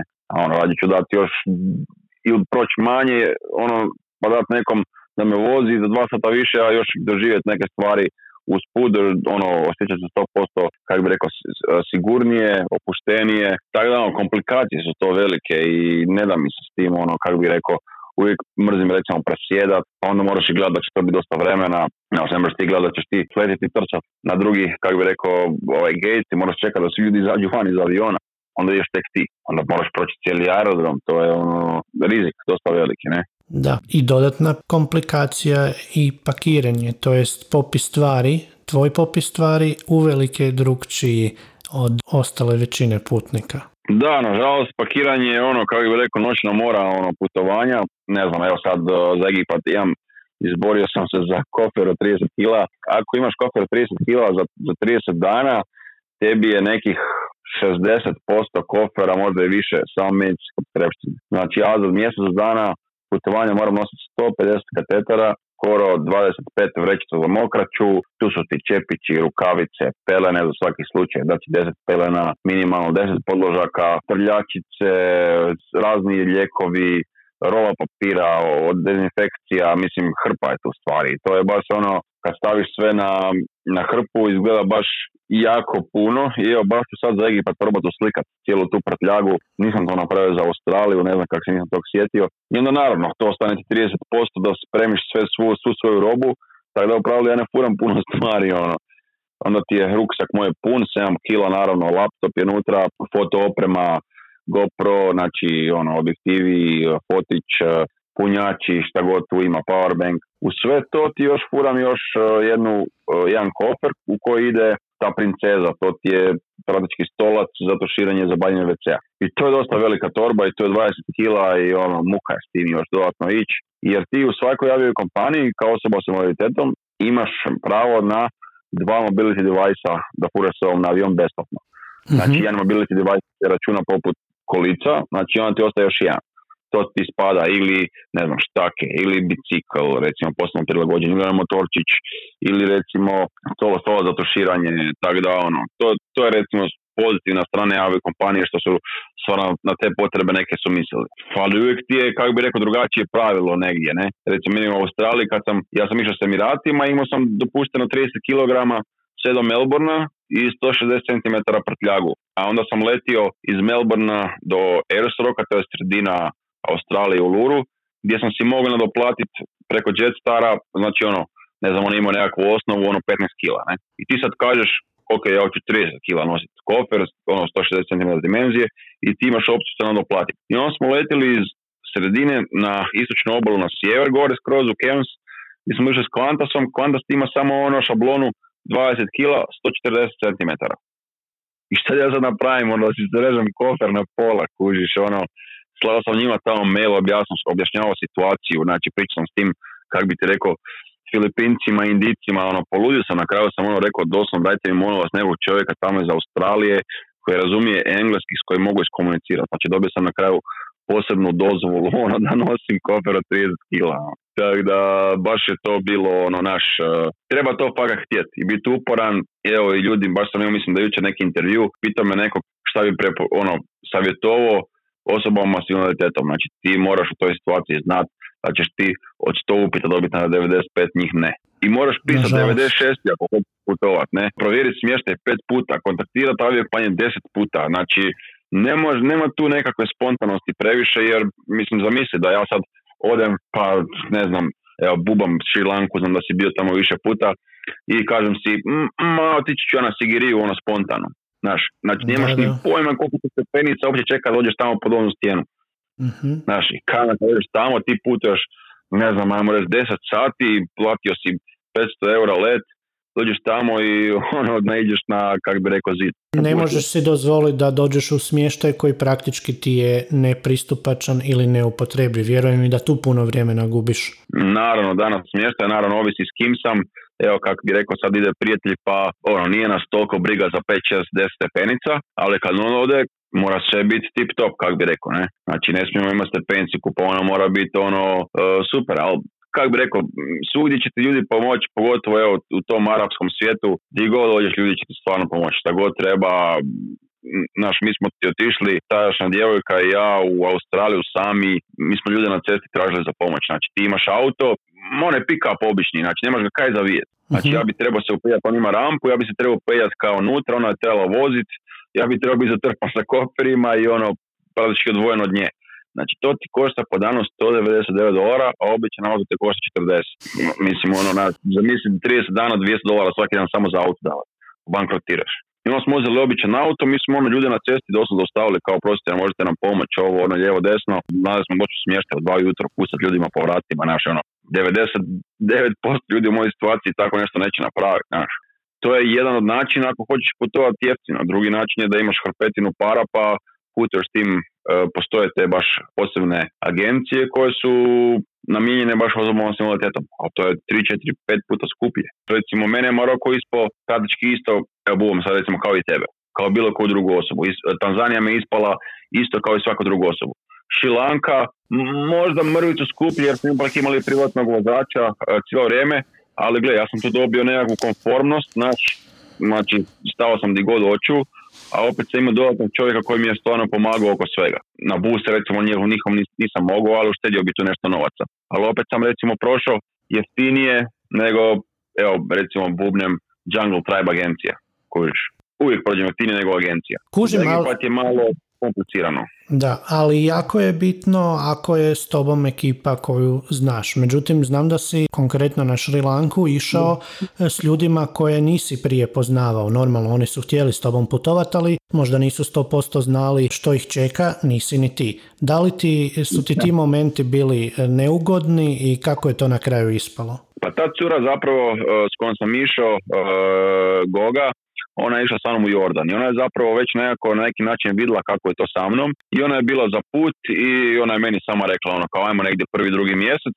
I ja sam rekao u čem je problem, ja sam rekao da trebam imati nekog ko će se oko mene brinut i ona je rekla samo na to ono pa ja ću, nije meni to problem, ono gle kateterizirat, čepić, nešto ovo lijevo desno. I to je meni bilo ono super, ok idemo. Ja sam onda pokušao naći nekog i bio je taj dečko Matej koji stvarno radi ono fenomenalne fotografije, njemu sam se javio, to je valjda bio ono najspontaniji dogovor za putovanje ikad. Ono, e, otiš na Šilanku, hoću, idemo, znaš, ono. Ja sam otišao s njih dvoje, imali smo tamo tog man, uh, vodiča Manođa, koji je ono fakat fantastičan dečko, ono, pomogao mi je, stvarno nisam do sada imao takvog vodiča koji je toliko oko mene baš bio, ono, uh, angažiran i da, dosta je to bilo onako, kako bi te rekli, ljudi to ne shvaćaju koliko je, koliko je velika stvar Znaš, nije problem otići na Šrilanku, nije problem, ne znam, šta napraviti, ali da se ti daš u ovoj situaciji ljudima, ti daš ti daš svoj život ljudima koje praktički ne znaš u, u ruke. Nije to samo, kako bi rekao, hrabro s moje strane, hrabro je to iz njihove strane. Da, da su otišli s takvom jednom osobom, znaš, ono kao, e, idemo. Jer oni nisu imali blage veze šta njih čeka. Tako da to je ispalo zapravo odlično. S obzirom da smo samo nas troje išli, ono, na takvu lokaciju izveli još taj uspon na tu Pidurangalu. Mogu reći da mi je to putovanje bilo jako, jako teško, jer je fora u tome što sam na tom putovanju morao apsolutno na sve paziti. Znači, ja što sam organizirao cijeli put i pazio da idemo sad, jaljati s ovima, smješta i ovo, ono, naš potvrđivati kako to sve, morao sam paziti na sebe, prvenstveno da se ne pregrijem, znači stalno da pijem, stalno da nešto jedem, da se hidriram, da se, ne znam, namačem sa oblozima, jer u Šilanci znaš sam kakva je vrućina i vlaga.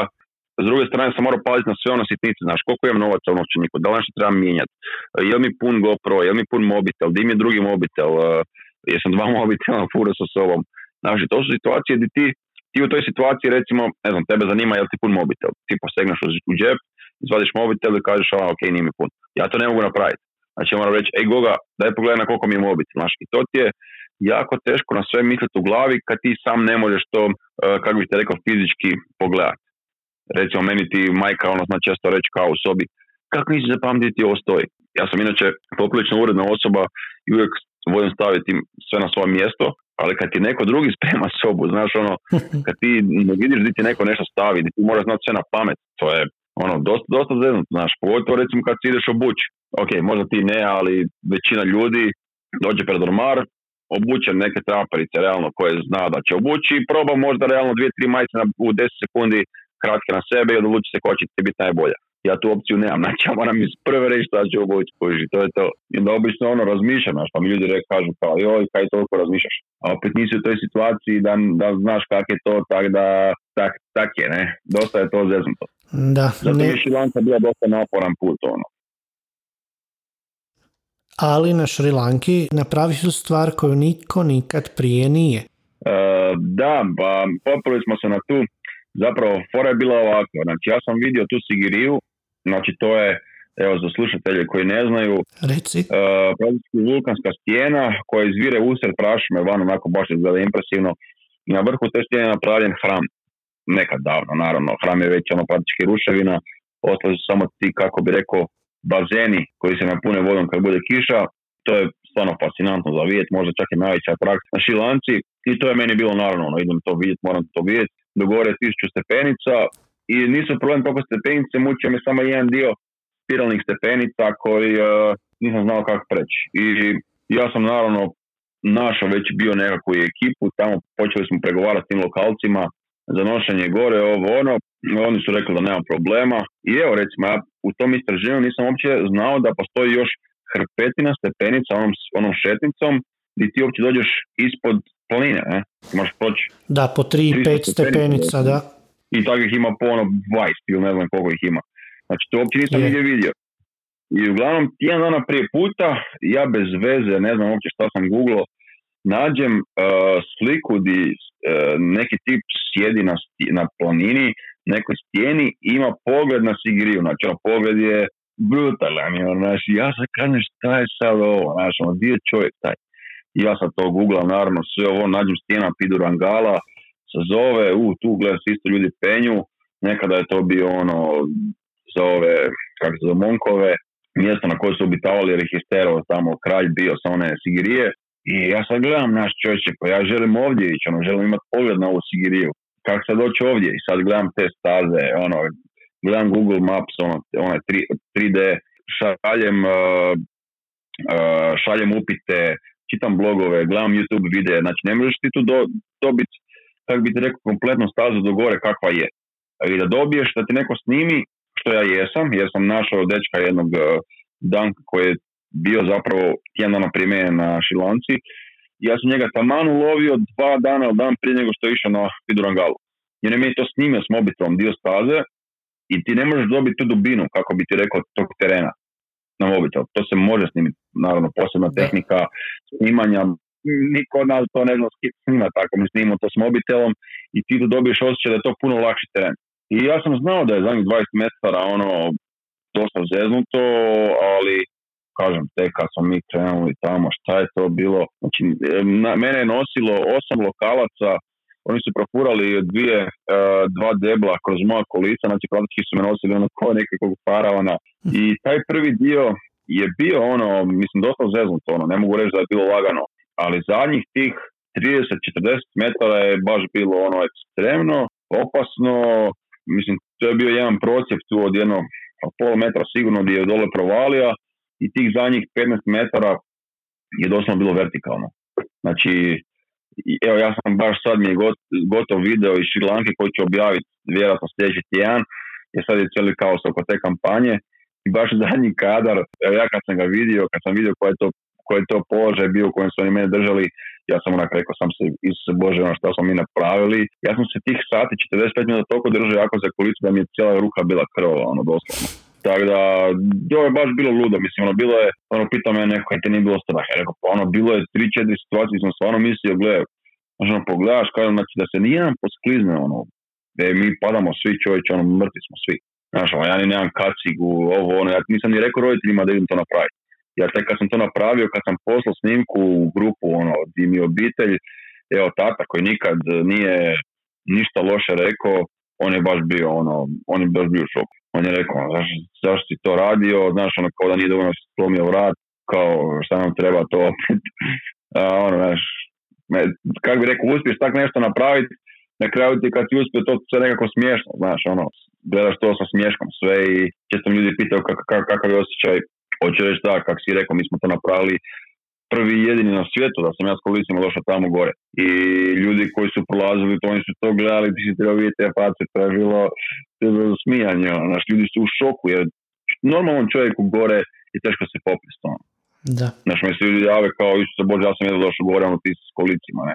Pa nisam ja osam došao s kolicima, ljudi su me nosili, ali hoću reći, nije ni meni bilo ovako. Ja sam se morao držati, ono, užasno, užasno teško mi je bilo, ne? I jer te presavine na toj, kako bi ti rekao, e, visini i kako te oni nagnu, meni trup radi malo iznad uh, sisa, ne? Znači sve ispod uh-huh. sisa je meni ti mrtvo. Znači ti u kolicima kao oni tebe tak nosi ti se klackaš ti se možeš držati, ti možeš držati trup. To je baš ona situacija kako sam ti objašnjavao kad stojiš uspravno i nagneš se unazad i neko ti stavi uteg od 5 kg na prsa. Znači zamisli tak biti ono da, i da te neko gura naš ono lijevo desno kako bi to objasnio. Teško je to dočarati ono 100%, ne? Ali naporno je. Ljudi mi znaju reći kao a dobro, tebi nije bilo teško, ti si sjedio. dakle, to je totalno druga stvar, ono, ne možeš tu reći. I još smo se morali vratiti nazad. I što je najgore, kad smo išli nazad, nosili smo nazad. Ja nisam ni vidio da idemo. Još je bilo gore, ono, tako da, da, dosta zeznuto naša. Meni je recimo ta, taj centar za termoregulaciju, sorry, ne za termoregulaciju, taj isto, ali centar za ravnotežom isto ne funkcionira. Meni ti je jako teško, znaš, mene kad ti neko dovede, recimo, hodamo po rivi, znači neko čim se bliži na metar i pol od rive, meni je osjećaj kao da ću ja upast u, to more, kužiš.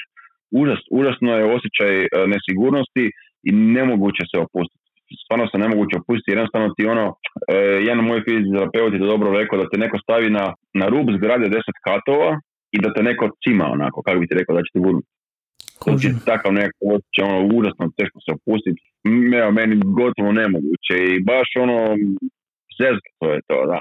Ali kažem, znaš, ono, ako ne riskiraš, nećeš to nikad ni napraviti, a osjećaj takvog nečeg uspjeti u tome nečem je ono stvarno Znaš, mislim, nije mala stvar napraviti to onako, kako bi ti rekao, prvi u svijetu. To nešto, ajmo reći, ipak možda iznači. Ne? Pa normalno. Znači, da podvučemo crtu, ako te pitam, koje ti je bilo najzahtjevnije putovanje, koje te najviše izmučilo i mislim tu fizički, to je Šri Lanka. Uh, pa logistički definitivno Australija, fizički definitivno Šri Lanka. Znači ja sam ti, mi smo došli u Kolumbo, napravio sam jednu veliku glupost prije puta u Šri Lanku, a to je da nisam se naspavao uh, jer sam htio sve stići napisati ovo ono i doslovno sam otišao na teletom doslovno izmoren. Tako sam sletio u Kolumbo, 30 ne znam ovo stupnjeva, postotak vlage katastrofa, cijeli dan po gradu i mene ti ono pred kraj dana kad smo krenuli, kretali prema domu postalo mi je loše. Pregrio sam si tijelo i mi smo ti izlazili van iz Kolumba nekih dva i dva sata, dva i pol sata, znači mi smo se vozili prema Sigiri, to je tam negdje bilo kako smo kretali, ajmo reći da im je zalazak sunca, ono da sunce zađe skroz u sedam, mi smo krenuli negdje oko pet prema Sigiri iz, iz Kolumba, s tim da nam je trebalo dva i pol sata praktički da izađemo van jer je bila gužva. I onda još znači, tri do Sigirije negdje.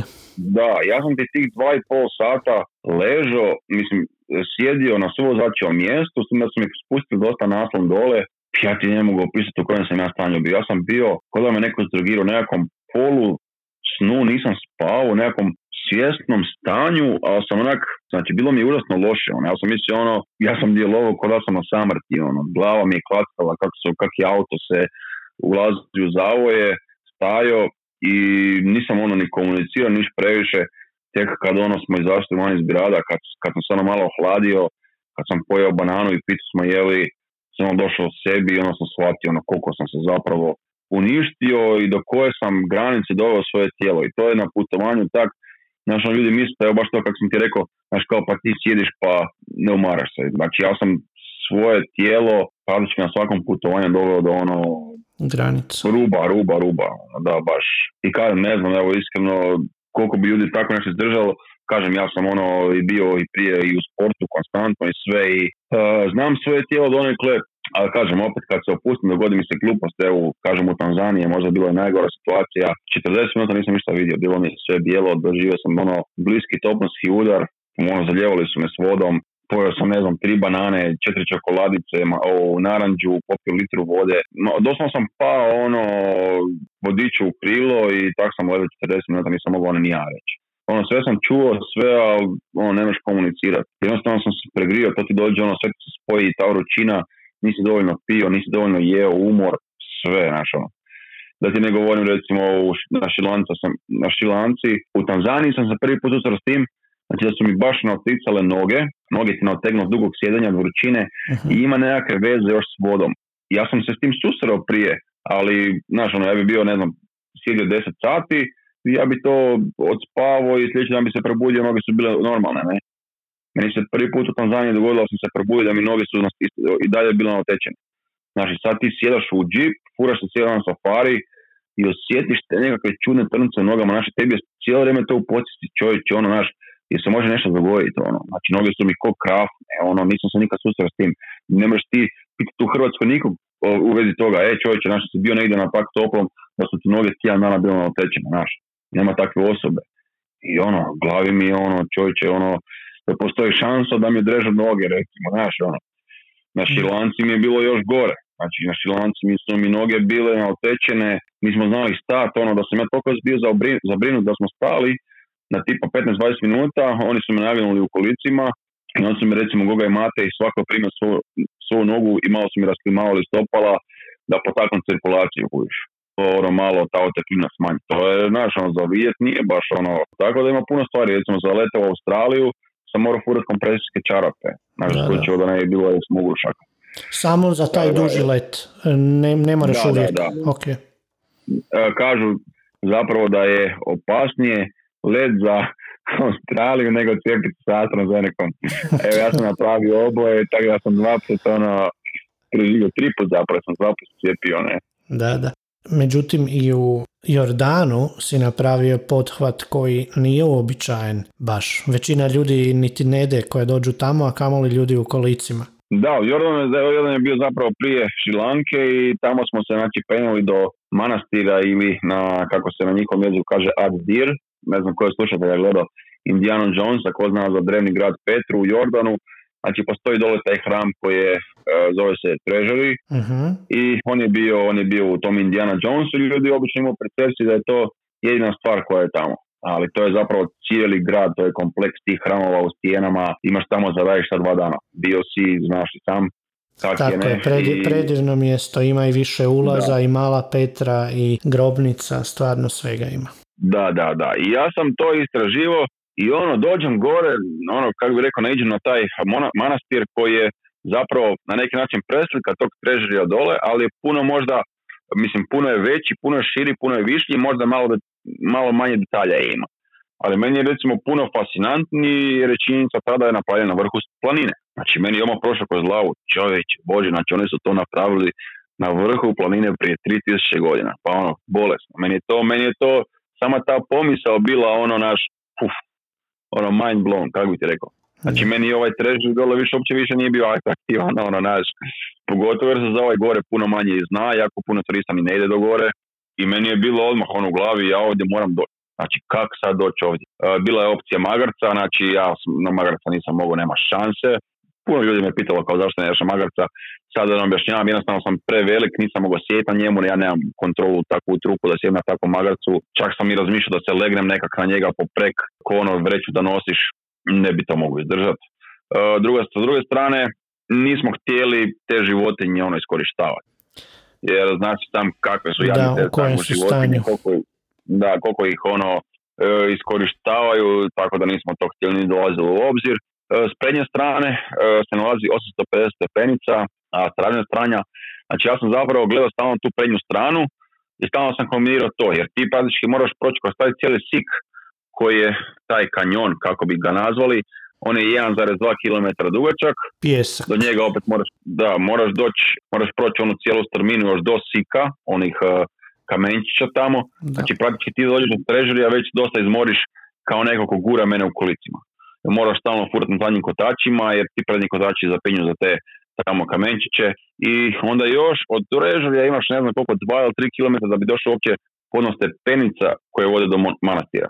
I onda te još čeka 850 stepenica. Znači to je bilo ono katastrofa. I ja sam tu istraživo, istraživo, istraživo i naišao sam na informaciju da postoji stražni ulaz. Znači preko planine od straga. I sad sam ja tu koristio sve moguće mape, ono, Google 3D, znači sve videe sam pogledao na internetu, e, našao neke blogere, neke planinare, strance, pisao sam njima mailove, oni su mi slali nekakve privatne snimke, i ja sam ti tamo otkrio da postoji neko neki beduinski ono kamp, kak bi ti rekao, kužiš, ono, koji je baš tamo negdje kod Male Petre. Uh-huh. I ja sad kao bez veze idem to googlat i vidim, pazi, imaju Facebook stranicu, molim te lijepo. I ja ništa, ni manje više pošaljem im poruku, napišem šta bih htio, kakav je plan, da imam suputnike, ovo ono. I njima to zvuči super, kao i krenuli pregovori, znaš, ono, pravi bubno, prvo cijenu. I on inzistira da ide s nama Beduin, koji ne zna engleski i fura magarca. Ja mu govorim čovječe, nama ne treba magarac, ono, znaš, nemam, on, ne želimo životinju koristiti. I ono, kaj ćemo s Beduinom koji ne zna engleski, ono, znaš, ništa, ono, pravi ne znam Na kraju smo i postigli nekakav dogovor kao da, da ide Beduin, da ide njegov prijatelj koji je ono, kao priča engleski i magarca su nam uvaljali, ali sam ja ono rekao da ne plaćam magarca jer jer ga nećemo koristiti, ono, kužiš. Fora ti je bilo to da ti, ti pregovori trebali mjesec dana doslovno. To je natezanje, ono, ne znam koliko imaš iskustva s Arapima, ti postaviš tri pitanja, odgovoriti na jedno, uh, pa ono, pišeš mu nešto, znači uopće ne razumiješ da ga tražiš, znači samo možeš uopće e, razmisliti koliko je iz percepcije nekog koji ukoliko njemu objašnjavaš da on proba se staviti to u situaciju, znači to je ono, borba s vjetrenjačama, doslovno. Evo ja sam za Egipat poludio, doslovno, poludio sam. I praktički sve je bilo dogovoreno, tjedan dana prije e, leta, oni su se rekli javiti, potvrditi sve. Ne? I ja rekao, dobro, on će to potvrditi, kao ono, možemo mi krenut kao i tako nakon prvo ide Aman, mrtvo more, e, tamo nebo, ne znam, Akaba, Vadirum i tek Petra zadnji. Ja sam došao u Jordan, oni se nisu javili.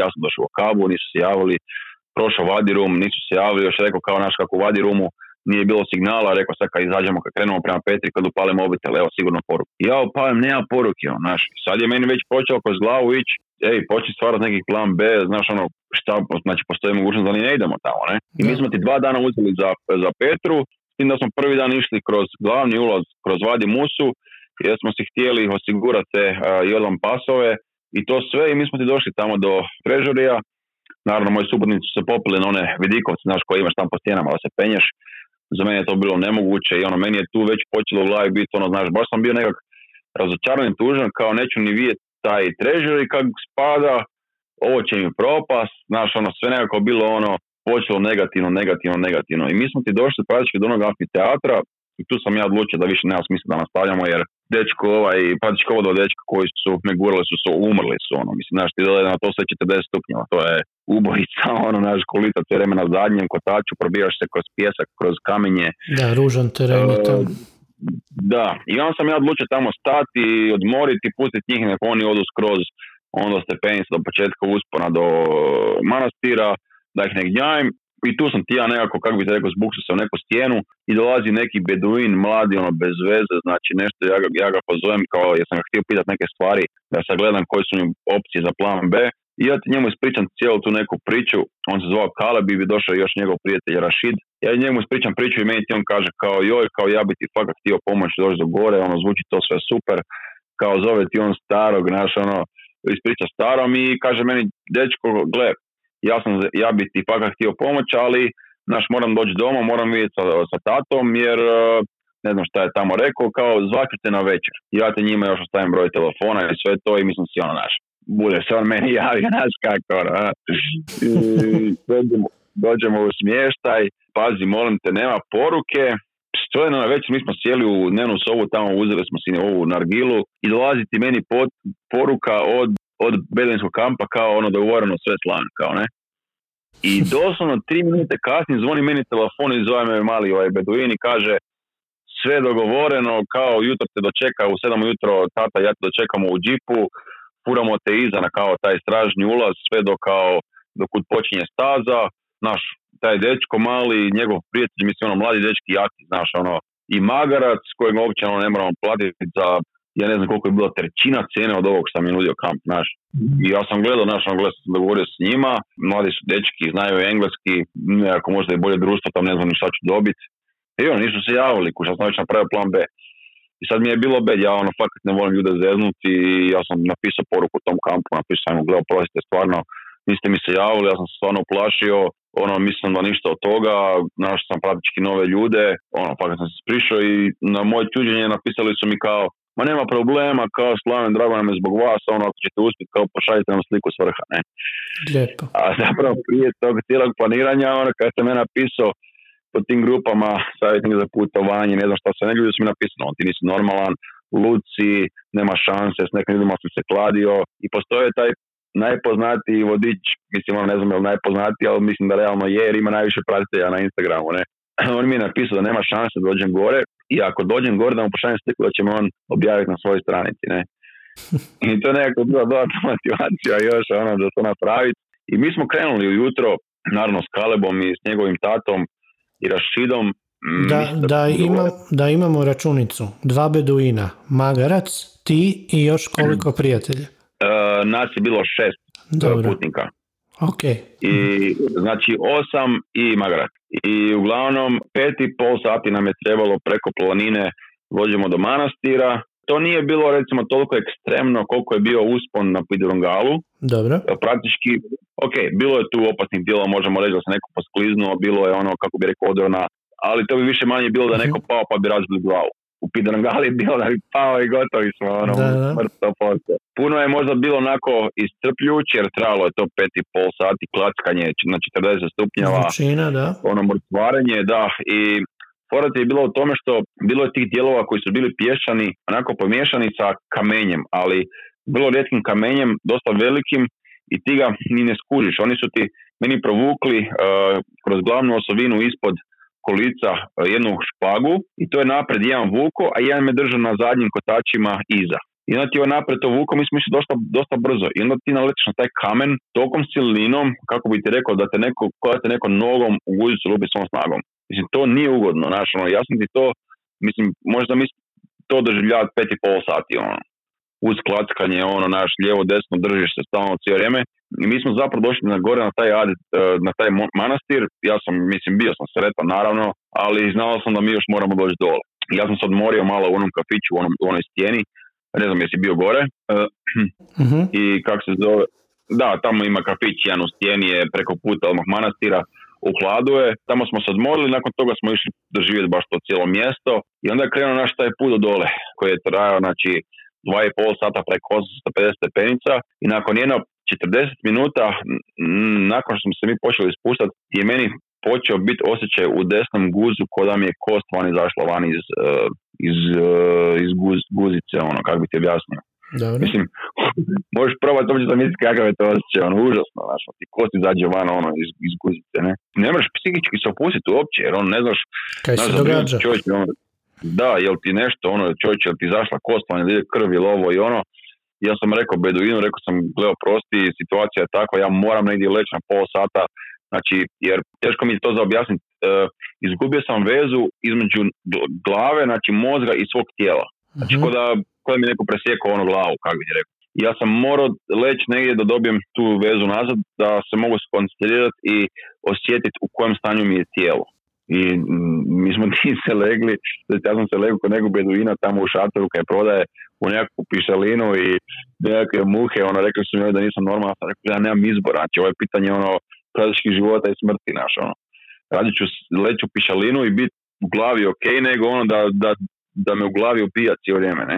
I nakon toga sam ono došao k sebi i spustili smo se na kraju do, do, do dole i onda je još bila ta jedna, kako bi rekao, mini pustolovina, nas taj Kaleb uh, furo u autu kroz Petru, ono, mislim, auto je, da ti ne kažem, show pola raspadnuti, ono, tigrasti volan, muzika na dok do daske, njih dvojica naprijed puća, sve je zadimljeno, oni su nas prekrili sa ono hrpom tih plahti da se ne vidimo, jer ti ne smiješ tamo kod turist s autom biti u Petri, ne? Da, domaćima je dozvoljeno. Da, da, a on vozi ko manijak, znači mi smo praktički li vozili po Petri tamo, ono baš show, baš je bilo onaki, još da ti ispričam, da, smo ti, uh, on je furao zapravo u autu, znači svog prijatelja, mene i tadašnju djevojku, mi smo došli do njihovog beduinskog sela, gdje smo se prebacili u džip s kojim smo došli do stražnjeg ulaza na početku i s njihovim tatom, a moji suputnici otkali su išli pješke skroz do Visitors centra, ne? I sad ti mi se vozimo od Bedinskog sela prema Visitors centru i sve, znaš, ono super idealno, savršeno. I nas pitaju kao, jel imate ključ od kombija sa sobom? I meni sad ono kroz glavu, zapravo oni su pitali to prvi put i onda su vrlo brzo postavili to pitanje ponovo. Uh, I meni je prošlo po glavu, čovječ, znaš, ono, ono, realno, znači, oni nas mogu tu ubiti starima izbaciti na cestu i za nas niko više ne zna, ono, nikad. Mi smo ono usred ničeg, kužiš. I skužio sam da je cura ono skužila da, da ono nije zuzancija i ona je rekla kao nemamo kao ključ, ono sam nas kao purajte na parking. Dobrih jedno šest minuta sam ja bio u glavi ono šta će se sad dogoditi, znaš ono. I onda kad sam gledao visitor centara, to je bilo tako olakšanje, znači ono su nas još ljudi zvali, ono da idemo kod njih u selo na čaj, no tako mi je bilo žao kad sam pomislio na tu stvar koju u glavi. Jer su stvarno bili super. I tek kad sam došao smještaj, kad su mi pogledali tijelo, ono rekli da sve ok, ono sam onak tek onak rekao onak, uf, kao naš ono, uspjeli smo. Dobar dan. Da, jer mislim ono da sam došao u smještaj, da sam došao s nekom ranom, to bi sve bilo uzaludno. Mislim, ono, mama bi me ubila doma.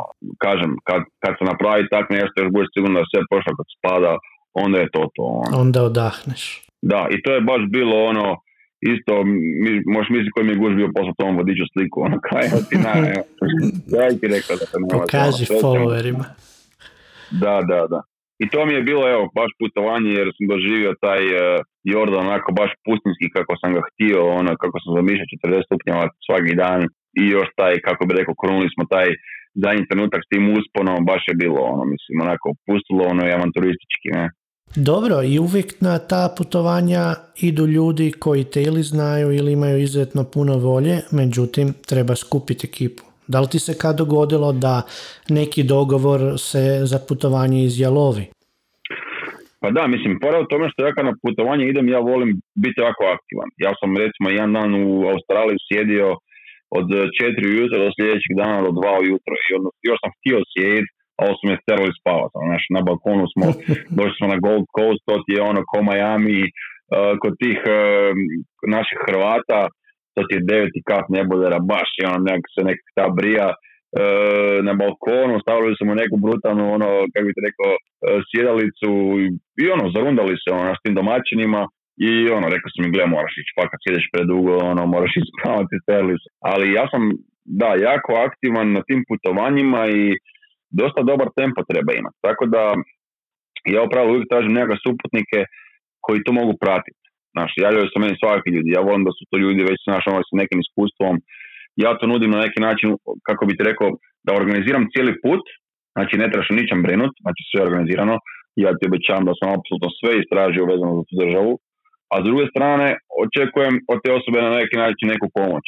Ne mora tu sad uh biti ne znam šta, ali ono, znaš, da uskoči sve ovisi naravno o toj osobi i da bude svjesna da sam to ja, da je upoznata već sa mojom situacijom, možda da je već čita nekakve moje putopise, znaš, da, da zna šta ga čeka.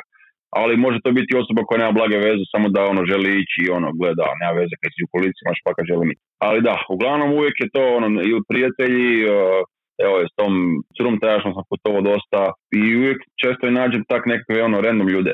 Nije bilo zapravo nekih većih problema. Bilo nam je da nam jedna cura otkazala uh, put uh, za Jordan, ja sam trebalo ići četvero i to je otkazala ono bez, doslovno je samo rekla e, kao ja ne idem i kao ne moram se obozložavati kao zašto opravdava da što je totalno glupo bilo i onda sam ja tu zapravo prvi put posegnuo za tim da sam napisao post i našao troje random ljudi i zapravo evo baš kad sam napisao sad ovaj putopis o usponu tome na manastir su ti ljudi mi se javili ponovno i rekli tek nam je sad sve sjelo i shvatili smo koliko nam je taj put zapravo bio fantastičan i ono što smo napravili. Ne? To je ono što, znaš, u tom trenutku možda niko nije bio toga svjestan, kako bi rekao. Koliko je bio taj put zapravo super, ne skup, kratak, a ono efikasan. Znaš. I Jordan je baš takav, ne trebaš biti dugo tamo, a vidiš čuda na tak malom prostoru, kažem, znaš sam, ne. Da, inače možemo reći da je Jordan vrlo zahvalna zemlja za road trip. Definitivno, da. S jedne strane oni su relativno liberalna muslimanska zemlja, s druge strane ceste nisu katastrofa i nije kaos, a osim ležećih policajaca, toga se vjerojatno sjećaš, da svako malo ima ležećih policajaca koji se ne vide do par metara ispred njih, jel da? Da, da, da. da. A od ovih... Uh, mi smo imali tu sreću da nismo furali po noći, znači nego smo uvijek vozili po danu, znamo smo kombi, to je super stana Jordan, evo što si rekao i sam, znamiš si auto, furaš se di god hoćeš. Jedino smo imali malu, kako bi rekao, pustolovinu, kad smo iza kave probali doći do granice sa Saudijskom Arabijom. Oh, I taj vozač, taj vozač ja smo bili totalno za, ali tamo smo počeli, naš prvo se GPS izgubio, onda smo ona išli na ono hrpetinu tih barak, barikada, upozorenja, svi naši suputnici su se doslovno ukenjali, ono daj molim vas okrenite se, ono naš, mi smo se još kao gle, ja, ja pitam kao vozač, naš policajku napraviti onak posao pucat po nama, naši to sve. Mi smo zapravo htjeli do, do znaka di piše Saudijska Arabija, kužiš, to nam je ono bilo totalno cool. Na kraju smo se okrenuli, jer evo, baš oni su se baš ono uplašili, kad su nam, kad smo došli u Akabu, u grad na večer, su nam rekli da ono, bolje smo se okrenuli jer da smo došli tamo da bi nas vjerojatno priveli. Ono. A niste Da, možda da. tu već htjeli pokušati malo do Izraela, na drugu stranu? da, do Izraela smo htjeli, ali je brinulo mene to što ja sam kombinirao da se ide u Izrael, ali bi dobio putovnicu onaj njihov žig. Je. Imao bi problema kod slijetanja u Dubaj. Kad sam Da. išao, jer ja sam išao u Australiju četiri mjeseca kasnije. Tako nisam htio ništa riskirat. Ono, rekli smo, ajmo doživjeti Jordan, ono, kak spada, nećemo sad, ono, letiti lijevo desno. Ovo je bilo doslovno iza kabe nekih, ono, 20 minuta vožnje, ono, ništa, znaš. Simo kaj Izrael, je tamo naravno isto, ali imaš se ti za voz do Jeruzalema, mislim da nekih sat i pol. Ma znam, granica je samo odmah, a ne? Da. A ima do svega još vožnje. Da, da, da. Recimo, bila mi je ono scena kad smo bili u Akabi, evo opet su tamo sad e, problemi, no, Da. Palestina i Izrael.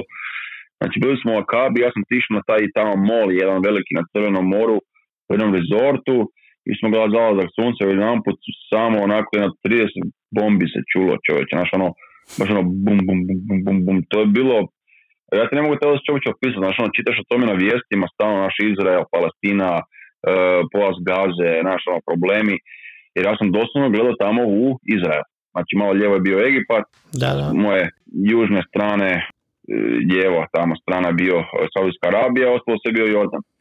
I ono ne zna šta se dešava, čovječe, počinje rat, jer ono, jel neko bombardira Jordan, jel neko bombardira Izrael, šta se dešava, nemaš nikog zapitati, jer ljudi ne razumiju ništa.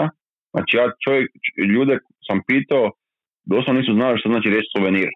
Onda ti jasno da nisam mogao objasniti ljudima da smo čuli bombe i neko kaže šta je to bilo, čovječe, znaš ono. Čak i u novinama nije bilo ništa, ono. Tako da ne znam, evo šta je to bilo, ali jako, jako, jako čudno, čudna situacija, iskustvo evo baš idem sad u Egipat, opet su tamo problemi sad, Izrael, eh, Palestina je da je to dosta daleko, ali znaš, sve je tu opet negdje. Nije najugodnije, ali vjerujem da će sve biti u redu i nadam se da će se ovo smiriti, makar zadnje dva dana bombardiraju se ko nikad unazad, zadnjih 4-5 godina, možda i više. Pa da, evo kažemo, kako sam ti rekao da sam propao neka putovanja, ja sam ti trebao ići 23. četvrtog, mislim u Iran, znači došao sam iz Šilanke i zapravo smo imali cijeli plan za Iran napravljen, ja sam samo trebao kupiti karte. I, Mhm. i, i srušili su ti onaj avion, ukrajinski taman tad, ja sam se probudio ujutro, imao sam 10 poruka ono na, e, na Facebooku kao, e, da sad sigurno ne ideš u Iran, našao. I ja sam i dalje bio za Iran, Iran mada mi nije bilo ja, ono, svejedno. E, znao sam da je taj ono, ukrajinski avion bila ono, apsolutna pogreška, ali onda je bila cijela ono, ta oko pandemije, zatvorili lockdown, nisi mogu nigdje nići, tako da je taj Iran i propao, ne. Da li ste koju noć e, i dan proveli kraj mrtvog mora? Jesmo, da, ne skroz na mrtvom moru, jer su dosta skupi ti smještaj, Da. a bili smo neki kilometar, ono, vidjeli smo O, dobro. terase, ono, praktički mrtvo more, ali bili smo, da, ono, dalje, a pet puta jeftinije je bilo. A kupao sam se mrtvom moru, to mi je bilo prvo zapravo iskustvo nakon deset godina da sam da. le- ono, bio samostalno, da sam plutao u moru, baš je čudno bilo onak i svi, su- svi su se otuširali, ja Mhm. se jedin nisam otuširao i ono počeo biti neke crvene fleke po tijelu, uplašio sam se, rekao sam ono da idemo u smještaj se otuširati, ono ne znam što se dešava. Da. Tako da, bilo je pakat super iskustvo i u Crnom moru sam se kupao, ma ne, sva, baš smo sve doživjeli, u Jordanu se praktički doživio. I dva dana u pustinji, i dva dana u Petri, tako smo si vozili, ne. Istina. I pustinja, naravno, prekrasno, stvarno, nemaš kaj za reći, ono, baš je svaki, svaki kreolik gdje god pogledaš i ono kadar za fotku. Da, i Vadi Ram je ono, ko da si na Marsu. Je, je, je, pa da, mislim, zapravo ga i na neki način tako i zovu i hrpa filmova je tamo snimana i mislim da je Marsovac tamo, ne? Da, da. rekli, Mars sniman. Istina. Tako da je, stvarno je ono, taj, čak postoji dio u se miješa crveni pjesak i nije bijeli nego i onaj klasičan, ne? Da, da, da. Tako da taj crveni je baš ono specifičan i eto kažem, ima i puno tih nekakvih sajtova iz filmova gdje možeš doći vidjeti ima, ima stvarno svega. A i u Maroku isto, u Maroku isto ima setova ti za snimanje, to si, ti si bio tamo, znam da u Maroku i Gladiator se snimao tamo, ne znam koji sve filmovi. Ono. Da, u Tunisu, na primjer, sjećam se ovaj Star Wars, ne znam sad koja je. Da, da, da, u, u Tunisu snimani oni stariji Star Wars. Je, je, ono, 80. Da, da, da, Luke Skywalker i to one kući kaj su usred ničeg, ono. A što si o sebi naučio na putovanjima unazad 3-4 godine? Što sam naučio? Pa naučio sam da ne eksperimentiram previše s hranom, što sam definitivno e, naučio. to, to mi je iduće pitanje bilo, ajde, reci. Hrana?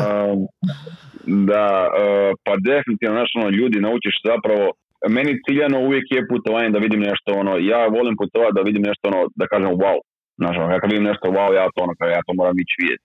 Ali uvijek ti putovanje na kraju bude ljudi. Ono, to stvarno je istina. Yeah. To nekakve spontane priče di nekog ne upoznaš, to te uvijek na neki način onako uvijek posebno duševi. A gle, znači ono, ako puteš pogotovo te nekakve siromašne zemlje, naučiš cijeniti neke te male stvari, postaneš možda više, kako bi rekao, otvoreno guma. Mislim, kak je rekao Lik Jan, nema smisla putovati ako ti nakon putovanja se radiš doma isti. Znači ti se za svako putovanje moraš praktički vratiti na neki način drugčiji, s nekim novim iskustvom, Bogati. s nekim novim razmišljanjima. Naravno, da. Mislim, kad vidiš ljude u kojim to uvjetima živi, ne znam, ono naš u Jordanu, u Maroku, u Šilanci, u Tanzaniji, na Zanzibaru, čisto magnešnih rezorta, pa ono, mora ti to promijeniti nekakvu ono, percepciju, ne? Isto. Jedino ako si baš neki ono hladnji lik koji samo fura se putuje, ali fura se po nekim rezortima gdje ti ne vidiš ono ništa, nego si samo u bazenu 24-7, onda je to druga stvar. Ne? Da, to je apsolutno da, mislim, apsolutno svejedno da li si na Kubi, Meksiku ili Mauriciusu, ako te samo da. takve stvari drže. Da. De, definitivno sam naučio ono, kako bi rekao, da, da mogu puno više od onog što mislim da mogu. Uh, naučio sam uh, slušati svoje tijelo, naučio sam i da nisam ono sve moguć, naravno, da itekako uh, mogu, kako bi to rekao, umrijeti da, evo, ono, kažem, puno stvari, stvarno, svakom putovanju nešto novo se nauči i naravno o kulturi, o ljudima, o bilo čemu, ono, sve, mene sve zanima, arhitektura, hrana, naša kultura, vjera, bilo što, bilo što. Evo, baš sam sad pričao s tim vodičem, ono, iz Egipta i baš me zanima, ono, Ramadan malo detaljnije, ono, šta tamo oni kuži sve rade, uh, i tako, volim popričati s ljudima, naš, i te si stvari nekako i zapisat, da mi to ostane u glavi, a opet s druge strane volim ljudima onda to i prenijeti, a volim ljudima prenijeti svoje iskustvo, našu percepciju, kako bi te rekao, putovanja uh, s invaliditetom u kolicima, koje probleme, mislim da više ljudi to zanima nego ovo što možeš googlat, ono, kužiš. I ne možeš googlat, naš, ono, uh, šta napraviti u situaciji kad si pred saborskim udarom i u kolicima si, ne. Da. Tako da, puno je tu tih stvari. A kupuješ, kupuješ li što na putovanjima neke suvenire, ne znam, da li magnete, da li nešto? Pa kupujem, obožavam te ono sitnice, te gluposti. Volim te male rezbarije, naš ono maske. Skupljam recimo uh, noževe, skupljam, skupljam pjesak. Imam, imam pjesak iz 140 država praktički ono. To baš ono dobre, atraktivne lokacije ono koje baš nisu dostupne. Da li šalješ razglednice? E to ne. E, sad me pitao praktički jedan čovjek da mu, da mu kupim markice, da mu pošaljem razglednicu iz Egipta, što ću vrlo rado napraviti jer e, ako naiđem na poštu i na razglednice vjerujem da ću naići. Tako da ću mu to poslati i recimo ja imam jedan poseban suvenir iz Maroka, znači imam velike radje od Moskog psa tigra, ono. Opa. Mislim, baš su velike, ono, glavu, glavu mislim ono praktički dofuraš skoro preko ramena. To sam tamo nekog ribara kupio na marketu, to je smrdilo još jedan četiri godine, ono. Sad se konačno po prestale smrditi, ono. Tako da, evo, to mi je, to, to je bila želja ima trajal morskog psa i kak se zove, to mi je baš bilo na špice kad sam tamo naišao od ribara, baš koji je to prodavao na licu mjesta, to sam si odmah uzeo, ne. To mi je možda čak i neki najcool suvenir koji imam. Ima možda neki da ciljaš na njega, ali u toj zemlji nisi bio? A, misliš baš na suvenir? Pa da, neku stvar koja, ti bi, koja te bi ono veselila da imaš doma. Ma joj, mene bi ti sve veselilo praktički. Evo, baš sam bio pričao sa jednom curom uh, koja je bila na Madagaskaru. Ona je imala pored sebe male izrezbarene skulpture onih baobaba ono, iz one avenije baobaba, ne? Da. Mislim, predobro izgledaju, ono, rekao pa vi se znači ovih htio imati. A mislim, meni to sve, ono, meni to sve super, ja bi sve htio imati. Dotakli smo hranu. Što ipak ono ti ostalo, koji obrok, koje jelo na nekog, s nekog putovanja u, u sjećanju, recimo, da, bi, da ga zaželiš tu i tamo kad si u Hrvatskoj? U, zaželim su uvijek voća, ono, afričkog, onog, sočnog, slatkog. Kad mi neko kupi mango ovdje i kad mi neko kupi mango tamo u, na Zanzibaru, to je ono nebo zemlja. To je tolika razlika, znači neopisivo. Znači voća se uvijek najviše zaželim. E, recimo šilanci mi je bila hrana fenomenalna. Ja obožavam tu azijsku hranu, pogotovo volim juto. Ali evo, dogodilo mi se na šilancu, sam nešto toliko juto. E, znači, kažem, ako razumijem da možeš imati probleme smetnja, sve i to sve, ali razlika u tome što ti ako tebe stisnem ti otrčiš na WC, ono, znaš, ja to ne mogu napraviti. Znači, ja kad pomislim samo da moram WC, to je gotovo, već je sve izašlo. I to mi se dogodilo na Šilanci, možda mislite ono pred, pred Gogom i Matejom, koji me praktički ne znaju, e, da, to je bilo malo neugodno, ali Goga je to stvarno odradila ono praktički kod da sam je brat našao. I svaka čast na tome, to je stvarno isto treba htjeti i uh, i moći da ti ne bude gadljivo, ali znaš, ja uvijek odem na s nekakvom rezervom na putovanje, znači prvo dana sam padio što jedan. Onda smo nekako, sam se počeo opuštat, onda smo došli na taj market tamo, pa nam je čovjek na štandu rezao svo moguće voće, ono sve sam probao, pustio sam skroz, to nisam nigdje napravio, znači ono, probao sam 15 različitih voćki, ono, u, u 10 minuta.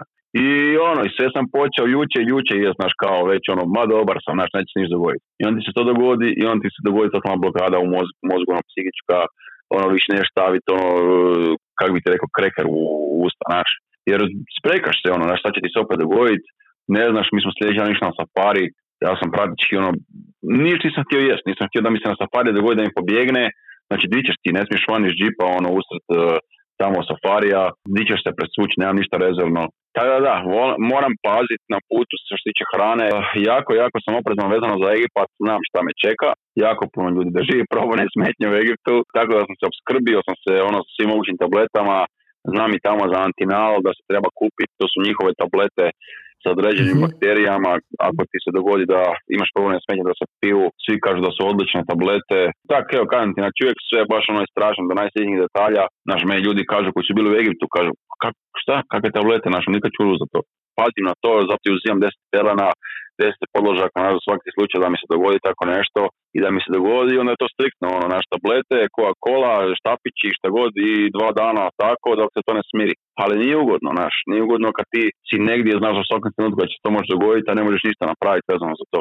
Tako da ja volim jest, stvarno, uh, jako volim hranu i uh, raznoliko jedem, ali na putovanju, nažalost, moram biti uvijek oprezan. Pokušavam ići negdje, znaš, ono, naravno svi uvijek kažu, znaš, ono, što više ljudi u, ono, u restoranu, znaš da je provjereno, pogotovo ako su lokalci, ali da, kako bi rekao, uvijek sam nekako sigurniji, znaš, ako je možda restoran malo skuplji, malo onako uređeniji, pa sam nekako možda je uvijek u glavi sigurni da je to možda nekako i možda kvaliteti napravljeno, naš pripremljeno, možda na, namirnice i pa koji street food je, znaš mi kad sam bili u Jordanu, u Akabi ono hodamo i čovjek nas zaustavlja nasred ulice i ono nudi, nudi nam kulić sladoleda, ono sladoled koji stoji tamo na suncu. ja rekao hvala, ne, ono, kad se želim, na kraju koga pojela, ja sam samo rekao, ono, sretno ti bilo, znaš, ono, ja neću to riskirat, ono, vrlo rado bi, ali ne hvala. Ne znam, me košta dva dana nekog proljeva, rađe ću se žutovat, ne pojest, nego ono da to držim. I ništa si, ono, dva dana putovanja kući. A da li ti nedostaje nešto iz Hrvatske, nešto iz mamine kuhinje? Uvijek, da, recimo kad sam, se, kad sam bio u Australiji, znači kad smo se vraćali, onda sam nazvao mamu i rekao sam da želim grah, ćevape i još nešto bilo treće. I to ono tri dana za redom. Znači, baš mi je, baš mi je zapalilo, da, ono. Ali recimo u Australiji sam bio potpuno opušten jer je opet onako, kako bi rekao, totalna divžina, a na neki način je europski sve, i ono možeš jest ono da ti se, išta ne, da ti se ništa ne dogodi. Ja sam stvarno tamo jeo sve. A imaš svi mogućih kuhinja, šta god želiš. E, nažalost nisam uspio doći do burgera od krokodila jer se stvarno brzo rasprodaju. E, kloka novo meso nismo jeli jer, jer ga imaš stvarno zakupiti god hoćeš. A rekli su da nije baš fino i onda nismo ni htjeli ono, naš, utopiti e, 70 dolara za obrok, Mhm. za koji ti ono de- 95% ljudi kaže da je onak ne baš najbolje, ne. Kupa je hrana u Australiji, znaš, ono, nije, nije jeftino, tako da tu sam se opustio i odavno sam praktički isto jeo sve, možemo reći, i kad sam bili u pustinji, Bed- Beduin nam je radio, ono, u nas je pustinje, hranu, to sam se isto sve jeo, nisam imao nikakvih problema.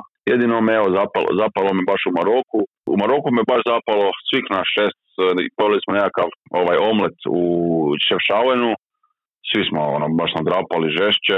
To je zapravo bio jedini put da sam se baš otrovao s na putovanju, a u Šrilanci je bilo više onako rezultat moje gluposti jer sam pojeo tako ljuto ono hranu da mislio sam da će mi izgoriti prsa, doslovno. To je baš bilo najljuće što sam ikad jeo u životu. A se sjećaš koje je jelo? Uh, bilo ti je nekakav uh, crni umak uh, pomiješan sa kozicama, ne znam šta je bilo, ono, više, više neki seafood, ono, ne. Dobro. Ali sigurno me nije ono da je bilo nešto pokvareno, nego baš zbog lju- ljutog, jer ja sam sjeo u auto, znači ja sam, ja se ne znojim, znači ja se ne znojim Mhm. jer mi je taj centar za termoregulaciju uh, povrijeđen, meni je u autu, bila ja sam mislio da kaplje meni s čela. Znači ja sam ti, ja sam ti mislio da mi je neko stavio, da mi je neko stao na prsa. Mi smo se vozili do smještaja, znači nije bilo dobro, ja sam gorio, gorio sam, kod da imaš 39 sa ono 6. Ja kad sam se legao u krevet, to je samo ono sve izašlo van. Puh. Znači, ono je bilo lakše. Pre, prejako je bilo jednostavno. Baš prejako. Znači, nakon Egipta, pripreme intenzivne za bicikliranje. E, da, nakon Egipta kad dođem moram se doslovno masakrirati na biciklu, e, jer neće baš biti puno vremena. Znaš, sad sam dobio nekakvu kondiciju, a ta kondicija će malo opast. U Egiptu uzeo sam si gume za vježbanje i stvarno, evo, kažem, možda to zvuči smiješno, ali svaki dan prije nego što sjednem u kolica ću i odvježbat pol sata, sat vremena, jer kažem, imamo vremena, ne moramo nigdje letiti, ono, pogotovo tih 20 dana kad ćemo biti eh, na neki način sami, asistentica i ja, da ne zahrđam, naš. A kad dođemo u Zagreb, to će biti svaki dan obijanje, ono, 40-50 km i to idem svugdje. Uz brdo, di god treba, znači ne, ne samo vožnja koja je runa u krug, jer to je ono i dosta monotono. Sad sam baš išao pre, prekjučer, ili prije dana, tri, prije tri dana, išao sam snimat sa tim dečkom koji ide sa mnom, on je inače redatelj, Luka Čurčić, išli smo na Grmoščicu gore, Mhm. i ono, dosta zeznuto, znaš, to je uspon, uh, ima tu za, za, za. I ono što sam dobio kao najbolji savjet je da bi za to cijelo vrijeme trebao šokirati ruke, znači stalno ih iznenaditi s nečim novim, uzbrdice, znaš, svašta raznoliko radit, uh, baš ih ono ubijat svaki dan i naviknuti ih na ekstreman napor. Ali kažem ti, s obzirom na prošlu godinu, znači moje ruke su ono nebo zemlja. Znači ja sad, uh, uh, kako bi ti rekao, da- i naravno i prestao sam pušit, znači ono, to je mi je recimo bila isto jedna, jedna stavka i sad dosjetim da sam puno, uh, puno se brže regeneriram, puno se manje uspušem, puno više kondicije, puno mogu više preći da se, kako bi ti rekao, da manje to osjetim, znaš, ono, pređem 30 km kao, kao da nisam ništa ni vozio, znaš. Kad si prestao pušiti? Pa negdje oko nove godine. Ok, bravo. Da, hvala. Ali evo, baš sam bio motiviran što se tiče te magistrale, jer ja sam rekao, gle, ja ću to napraviti, znaš, ono, mislim, makar glavom kroz sit. Znači, koliko god me bole ruke, koliko god nešto bilo ne valjalo, ja ću, ono, jedino da mi se dogodi, da mi, ono, ne znam, pukne rame, ono, šta znam, mi se prepolovi bicikl na pola, onda nemam šta dalje. Ali ovako, kažem, da ću praktički sve od sebe, to neće biti nimalo lagano, jer gle, to je 23 dana čistog bicikliranja, ono minimalno 40 km. Uzimo u obzir da će to biti 30 stupnjeva. To je, znaš, ono, kad kaže meni neko, pa kao, pa dobro, nije to teško. Znači, odvozio si kao visi to sve. Ja rekao, da, mislim, ali to je jedan dan, to ti ideš jedan dan glavom kroz zid. Zamisli tako voziti 3-4 dana, pa ti si treći dan, ne znaš za sebe. Tijelo ti je toliko ti žudi za tijelo, za odmorom, da uopće ne znaš kako bi nastavio. I tu počinju te, kako bi rekao, igre u glavi malo, naš, ono, pogotovo ako si sam, naš, eh, ja recimo volim kad se vozim sam bit, super mi imat pratnju, ali ako je ta pratnja za mene i ako mi ne komuniciramo, kužiš, Mhm. ne mogu se voziti i prič, pričati ono kod da smo na nekakvom izletiću, onda ok, idemo se tu vozuc- vozucka toliko je runa, ali ako radimo neku ozbiljnu stvar, vozimo se, onda sam ja u tome, ono 100% fokusiran. Primjer, odemo se mi voziti tu po nekakvom makadam oko reke Save i sad ja se malo zapričam, vozim se iza nekog koji je na biciklu, velika razlika, ti kad si na biciklu običan, ti imaš dvije velike gume i ti si uzak. Znači ti jako fino možeš krivulati između nekakvih rupa, naš ono, e, graba, kaj god već, a ja sam ipak na tri kotača, ja ne mogu to napraviti, ja opet moram paziti, znači ja se vrlo lako mogu prevrnuti. Znači se dogodi to kad se vozim iza nekog, počnem ga pratiti, kužiš, automatski, nesvjesno, i onda Mhm. počnem nailaziti na, na rupe. A kad sam ispred njega i kad sam sam svoj, onda gledam baš napred i gledam cestu, tako da mi se te stvari onda što manje događaju. A opet kad ne ideš na rupu, to ti je, kažem ti, god te neko opali ono nogom u guzicu, ne? Ja ne znam da li postoji za tebe nešto što je neostvarivo. Pa znaš šta, mislim, postoji naravno, ja vidim nešto što bih htio vidjeti i stvarno vidim da je put nemoguć, znači ja sam u automatski u startu ono pomirim, gle, ne mogu ići tu i to je to. Ja sam pitao Rangalu i monasteri, monasteri procijenio da se može doći tamo ako ti ljudi budu, uh, kako bi ti rekao, ambiciozni u vezi toga i da budu posvećeni tome, da kažu ono, gle, mi želimo doći gore, onda se stvarno može doći, nema problema. Ja znam da ja da sam prije ozljede u kondiciji da se radi, ne znam, o recimo mom prijatelju, ja bih ga furu gore. Ono, Mhm. to poznam sigurno to. Tako da evo, siguran sam i u tu magistralu, ali kažem, ima stvari koje jednostavno su ono nemoguće. Često se ljudi podcjenjuju, često. Znaš, meni kaže asistentica, "Uf, ja neću možda Sljemena. Rekao, zašto ne bi mogla? Idemo. Idemo probati, nema kad se izgubiti. Ja sam uvjeren da ja mogu do Sljemena gore. Mic po mic, ali doći ću gore, ne? Ljudi se da često pocijene, ne vjeruju u sebe i mislim da je to ono u čem jako puno griješi, kužiš. Ja sam se isto bojao, ne znam, ovog cijelog svijeta, tog pisat nešto, prezentirati nešto, bilo mi užas, jer mi, ja kad sam taj putopis napisao od putoholičara, meni, nije pošlo uopće u glavu da ja idem sad otvarati svoju stranicu i pisati o putovanjima. Nego meni se javilo, ono, ja sam dobio inbox 200 poruka, ono, gdje su meni ljudi napisali, daj, ono, ti moraš o tome pisati, znaš. I onda sam ja razmišljao, ovo je zapravo super prilika, znaš, da, da radim nešto što volim i možda imam čak i priliku od toga zarađivati. Mislim, di ćeš bolje. Istina. Naš čovjek koji je normalan danas, jako teško nađe nešto da radi što istinski voli. Istina. To se jako teško nalazi. Sada mislim, to naći u, u situaciji gdje si ti 100% osoba s invaliditetom kužiš. Da. To je ono, vidi, i još da uz to motiviraš nekog, kužiš, inspiriraš, mm, ne mre biti bolje. Ono. Pa zato, zato vjerujem da vidiš reakcije koliko dobru, pozitivnu stvar radiš, a ja mislim da je i taj blog uvertirao u neku knjigu. Da, znaš šta smiješno ti je, jer ti idem sad u novoj školskoj godini ću biti u udžbenicima za osmi razred. Ma daj. Da, da, da, evo, zapravo sad ti si prva osoba koja to govorim i prvi put da to javno govorim, nisam još o tome objavio ništa. To sad ne znam di će biti u kojim to školama, to se obavisi školama ko će kupiti udžbenike. Ali Mhm. super je stvar jer je kao ispričana moja priča, moje su slike i klinci se moraju staviti u ulogu novinara i postaviti meni pitanja. kužiš. I onda nakon toga je neki kviz ono u stilu bez veze bubam koji je najveći kontinent na svijetu i onak fakat zanimljiv sadržaj. Mislim, ono, meni je interesantan i smiješno mi je to. Da, volio bi vidjeti izraze ono, lica mojih profesora iz osnovne škole kad vide to. Ako uopće još rade u školi. Pa To je jesi, bilo baš smiješno. jesi ti svjestan da ti klinci za jedno desetak godina cijela generacija ili generacije budu znale tko je Slaven Škrobot? Mm, Pa da, mislim, meni je to super, kažem ti klinci, to je jedna posebna onako, meni je jako bilo drago sad da sam, eh, sad sam baš bio jučer, došao sam iz Vukovara gdje sam držao predavanje na fakultetu fizioterapije i to mi Mhm. je bilo zapravo prvo takvo predavanje i baš mi je bilo super ono našim mladim ljudima tako nešto govoriti koji su u tome struka, to im je struka i koji to zanima.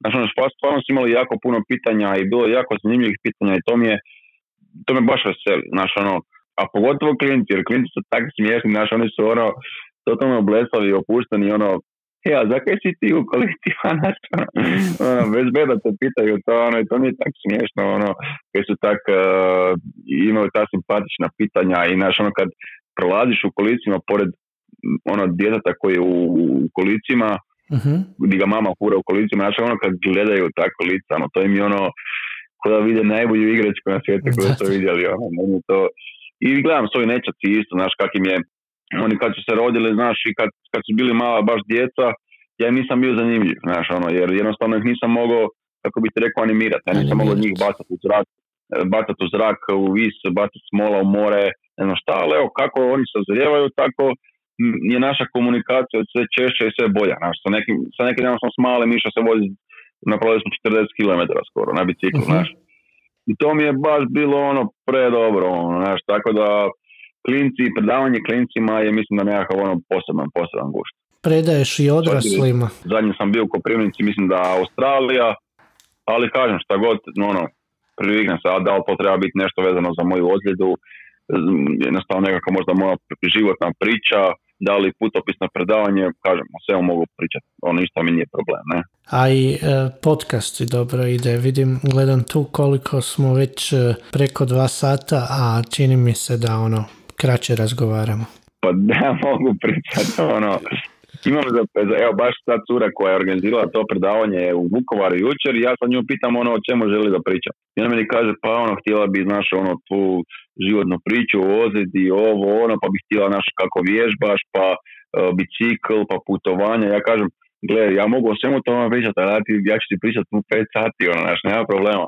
Jer puno je tu stvari znaš ono kak, mi možemo nekako površno tu zagrebati ali ono kad bi baš cijeli pričali ima, ima tu materijala, znaš, pogotovo nekih ono, kako bi ti rekao, dubljih stvari oko ozljede, mislim, evo, imam, na primjer, cijelu filozofiju razvijenu oko spavanja samo u krevetu, znaš, ono, po noći, tu, tu možemo pričati dva sata samo. Tako da ima tu stvarno puno svega, ali teško je to sve, ja kad krenem pričati jednu stvar, meni još pet stvari padnu na pamet. Ne mi je teško to nekako sažeti, znaš, da to bude onako fokusirano, kratko, um, jer teško je zadržati ljudima fokus 2-3 sata, znaš. Mislim, znaš sam, ne? Slažem I da to bude, da to bude nekako ono pol sata, 40 minuta, ono da je bit pogođena, da bude zanimljivo, eh, ali kad imaš puno za ispričat, to je jako teško, ne znam sad jel znaš Nenada Vlahovića koji je 9 godina uradio jedrilicu u garaži i na kraju plovio svijet. Mislim, taj čovjek je takav put napravio, meni je to još uvijek ono priča broj jedan u Hrvatskoj. Znači ti sam napraviš taj brod i on došao na Atlantski ocean i bilo je e, noć i nevreme i kad je on rekao da njemu prošlo kroz glavu, ono da sam ja dobro napravio tu jedrilicu. Ja sam to osjetio onako u sebi duboko, koji to osjećaj. Možeš misliti ono pred tom ono majkom prirodom, ono da onak si ništa kužiš, onak si razmišljaš samo hoće taj brod ono izdržati kužiš. I on je baš htio sve ispričat našu tih sat vremena i ljudima je bilo to onako previše informacija.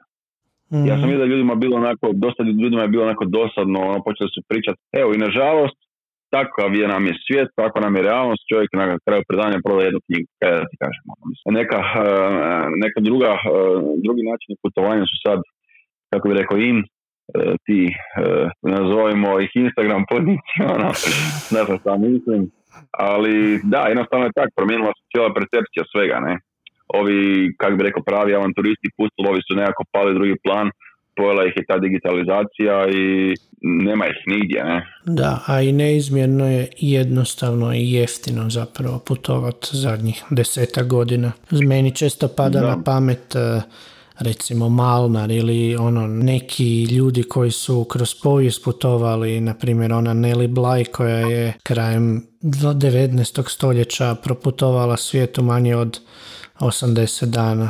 Da, recimo moj Kontiki, ono, ne znam, e. da si gledao film, čitao knjigu, pa zamisli ti nas plavi se otisnuti, koliko je 11 tisuća milja su oni prešli, znači ono nemaš blage veze da ideš, da ti ne govorim ono Christopher Columbo, znači ti uđeš u taj drveni brod, znači ono prepustiš se, ono, nemilo srđu tog oceana i ti ne znaš di ideš, ono, nemaš ti tu Google Maps, znaš, koji će ti reći di šta, gdje skrenut, to je ono, i Malnar isto. To, to, to je totalno drugi bio ono način, to je bilo pustolovina, ne? Da, meni je jedna od dražih knjiga i, i zapravo biografija od Mageljana, a čitao sam je ono pred kraj gimnazije i dan danas mi spada u vrh. Da, da, da, meni evo pogotovo kažem ti ono, moreplovci su mi uvijek bili neko fascinantni, to mi je ono naš, kad ti, to treba biti Zamisli plutat, naš, na ono pučini 10-15 dana na vrućini, ono, naš, nemaš jedra, ne pomičeš se, održavati moral tim ljudima, to je bilo ono, jako teško. Idemo na, idemo na kopno. Iran ili idemo Namibija na nakon Egipta? Koga, Iran ili Namibija? Da, ili oboje. Oboje. Definitivno. Da. Um, da, a Iran i Namibija su jako velika želja što prije, što duže, što bilo šta, samo da vidim te dvije države, to mi je stvarno velika želja. Sad bi još htio jugoistočna Azija, volio bi tamo i tu sjevernu Australiju, proćemo baš tu divlju Australiju, crvenu Australiju. Ne znam, što se tiče Sjeverne Amerike, najviše me privlači Monument Valley, uh tamo to u Arizoni, Južna Amerika, pa ne mogu ti reći nešto sad posebno, ono, išao bi ovak svugdje pomalo po Južnoj Americi. Možda tamo ta Meksiko, te piramide, uh, te Inke, Maje, ono, to mi je možda nekako tamo najuzbudljivije. Afrika će ubrzo, evo, ta Namibija, i onda mi ostane, ako riješim Egipat, Madagaskar. I onda sam ono što sam, sam, sam najviše htio posjetiti u, u Africi, posjetiti. Evo, želja mi je recimo Alžira, u Alžir je ono dosta teško ući, dosta teško dobiti vize. Da. Alžir je isto pa, stvarno lijep. Ali ja kažem jednog dana, nadam se da bude ne. Azija, evo kažem jugoistočna Azija, cijeli bliski istok, to su mi ono, na, zapravo onak, nekakav onak put snova mi je da odem tri mjeseca jugoistočnom Azijom. To mi je nekako najveća želja. A pa to se lijepo da ukomponirati ono, od Vjetnama, Tajlanda, Laosa, Kambođe. Da, trebao sam ti zapravo sad prošle godine kak je bila pandemija u šestom mjesecu, pa kad sam napravio super, super rutu, 21 dan, znači sletili, sletili bi u Kuala Lumpur, onda bi išli sa avionom na Sumatru, tamo je bio trekking za orangutane, već sam našao tamo ljude koji su me htjeli nositi po toj džungli i onda sa avionom na Javu, e, tamo s autom, znači Jakarta, svi ti tamo hramovi i s autom na, na Bromo, tamo smo se trebali popesti na aktivni vulkan i onda pet dana e, Balija i onda letica za Singapur. I to to. Slavene, hvala ti na vremenu, na puno vremena, iako mi je bilo toliko zanimljivo da bi mogao još pričati, to jest slušati te. Hvala na pozivu, bilo mi je jako drago evo, razgovarati, kad god treba, samo zovi. Ponovimo da se to može naći na stranici gogetfunding.com. E, da, zapravo preko GoGetFundinga kad se ukuca unutra nešto, ne nalazi zapravo kampanju. Oprosti. Njihova pomoć to štera. Ne, ne, ne, sve ok. Uh, jer nisam ja ni ja uspio naći, ne znam zašto to radi na tako glupom principu, ali najbolje je zapravo otići na stranicu evo ili kod tebe ili kod mene i bit će i sad vjerojatno i info novinama pa otići direktno na link. Tako je. To je najefikasnije. Da. Ono što, o čemu smo danas pričali, pogotovo na početku, sve je sažeto u tekstu tamo. Tko želi pomoći i nekad je dovoljan i share, a normalno svako može se uključiti i financijski jer čini se veliki iznos, ali zapravo već sada vidimo da nije, da je skoro 10% već prikupljeno. I učinit će dobro, dje- dobro dijelo jer će nekoga usrećiti baš kao što je i tebe nedavno slična akcija. Da, nadam se da će usrećiti nekog na isti način takav. Mislim, potrudit ću se naći takve osobe, ne? kojima će to stvarno nešto značiti i eto, to je, to je stvarno ideja i želja moja. A eto, ne sumnjam da će se ljudi udružiti koji za bicikl za mene, da će skupiti taj iznos i da idemo to napraviti i, kažem, pomoć nekome.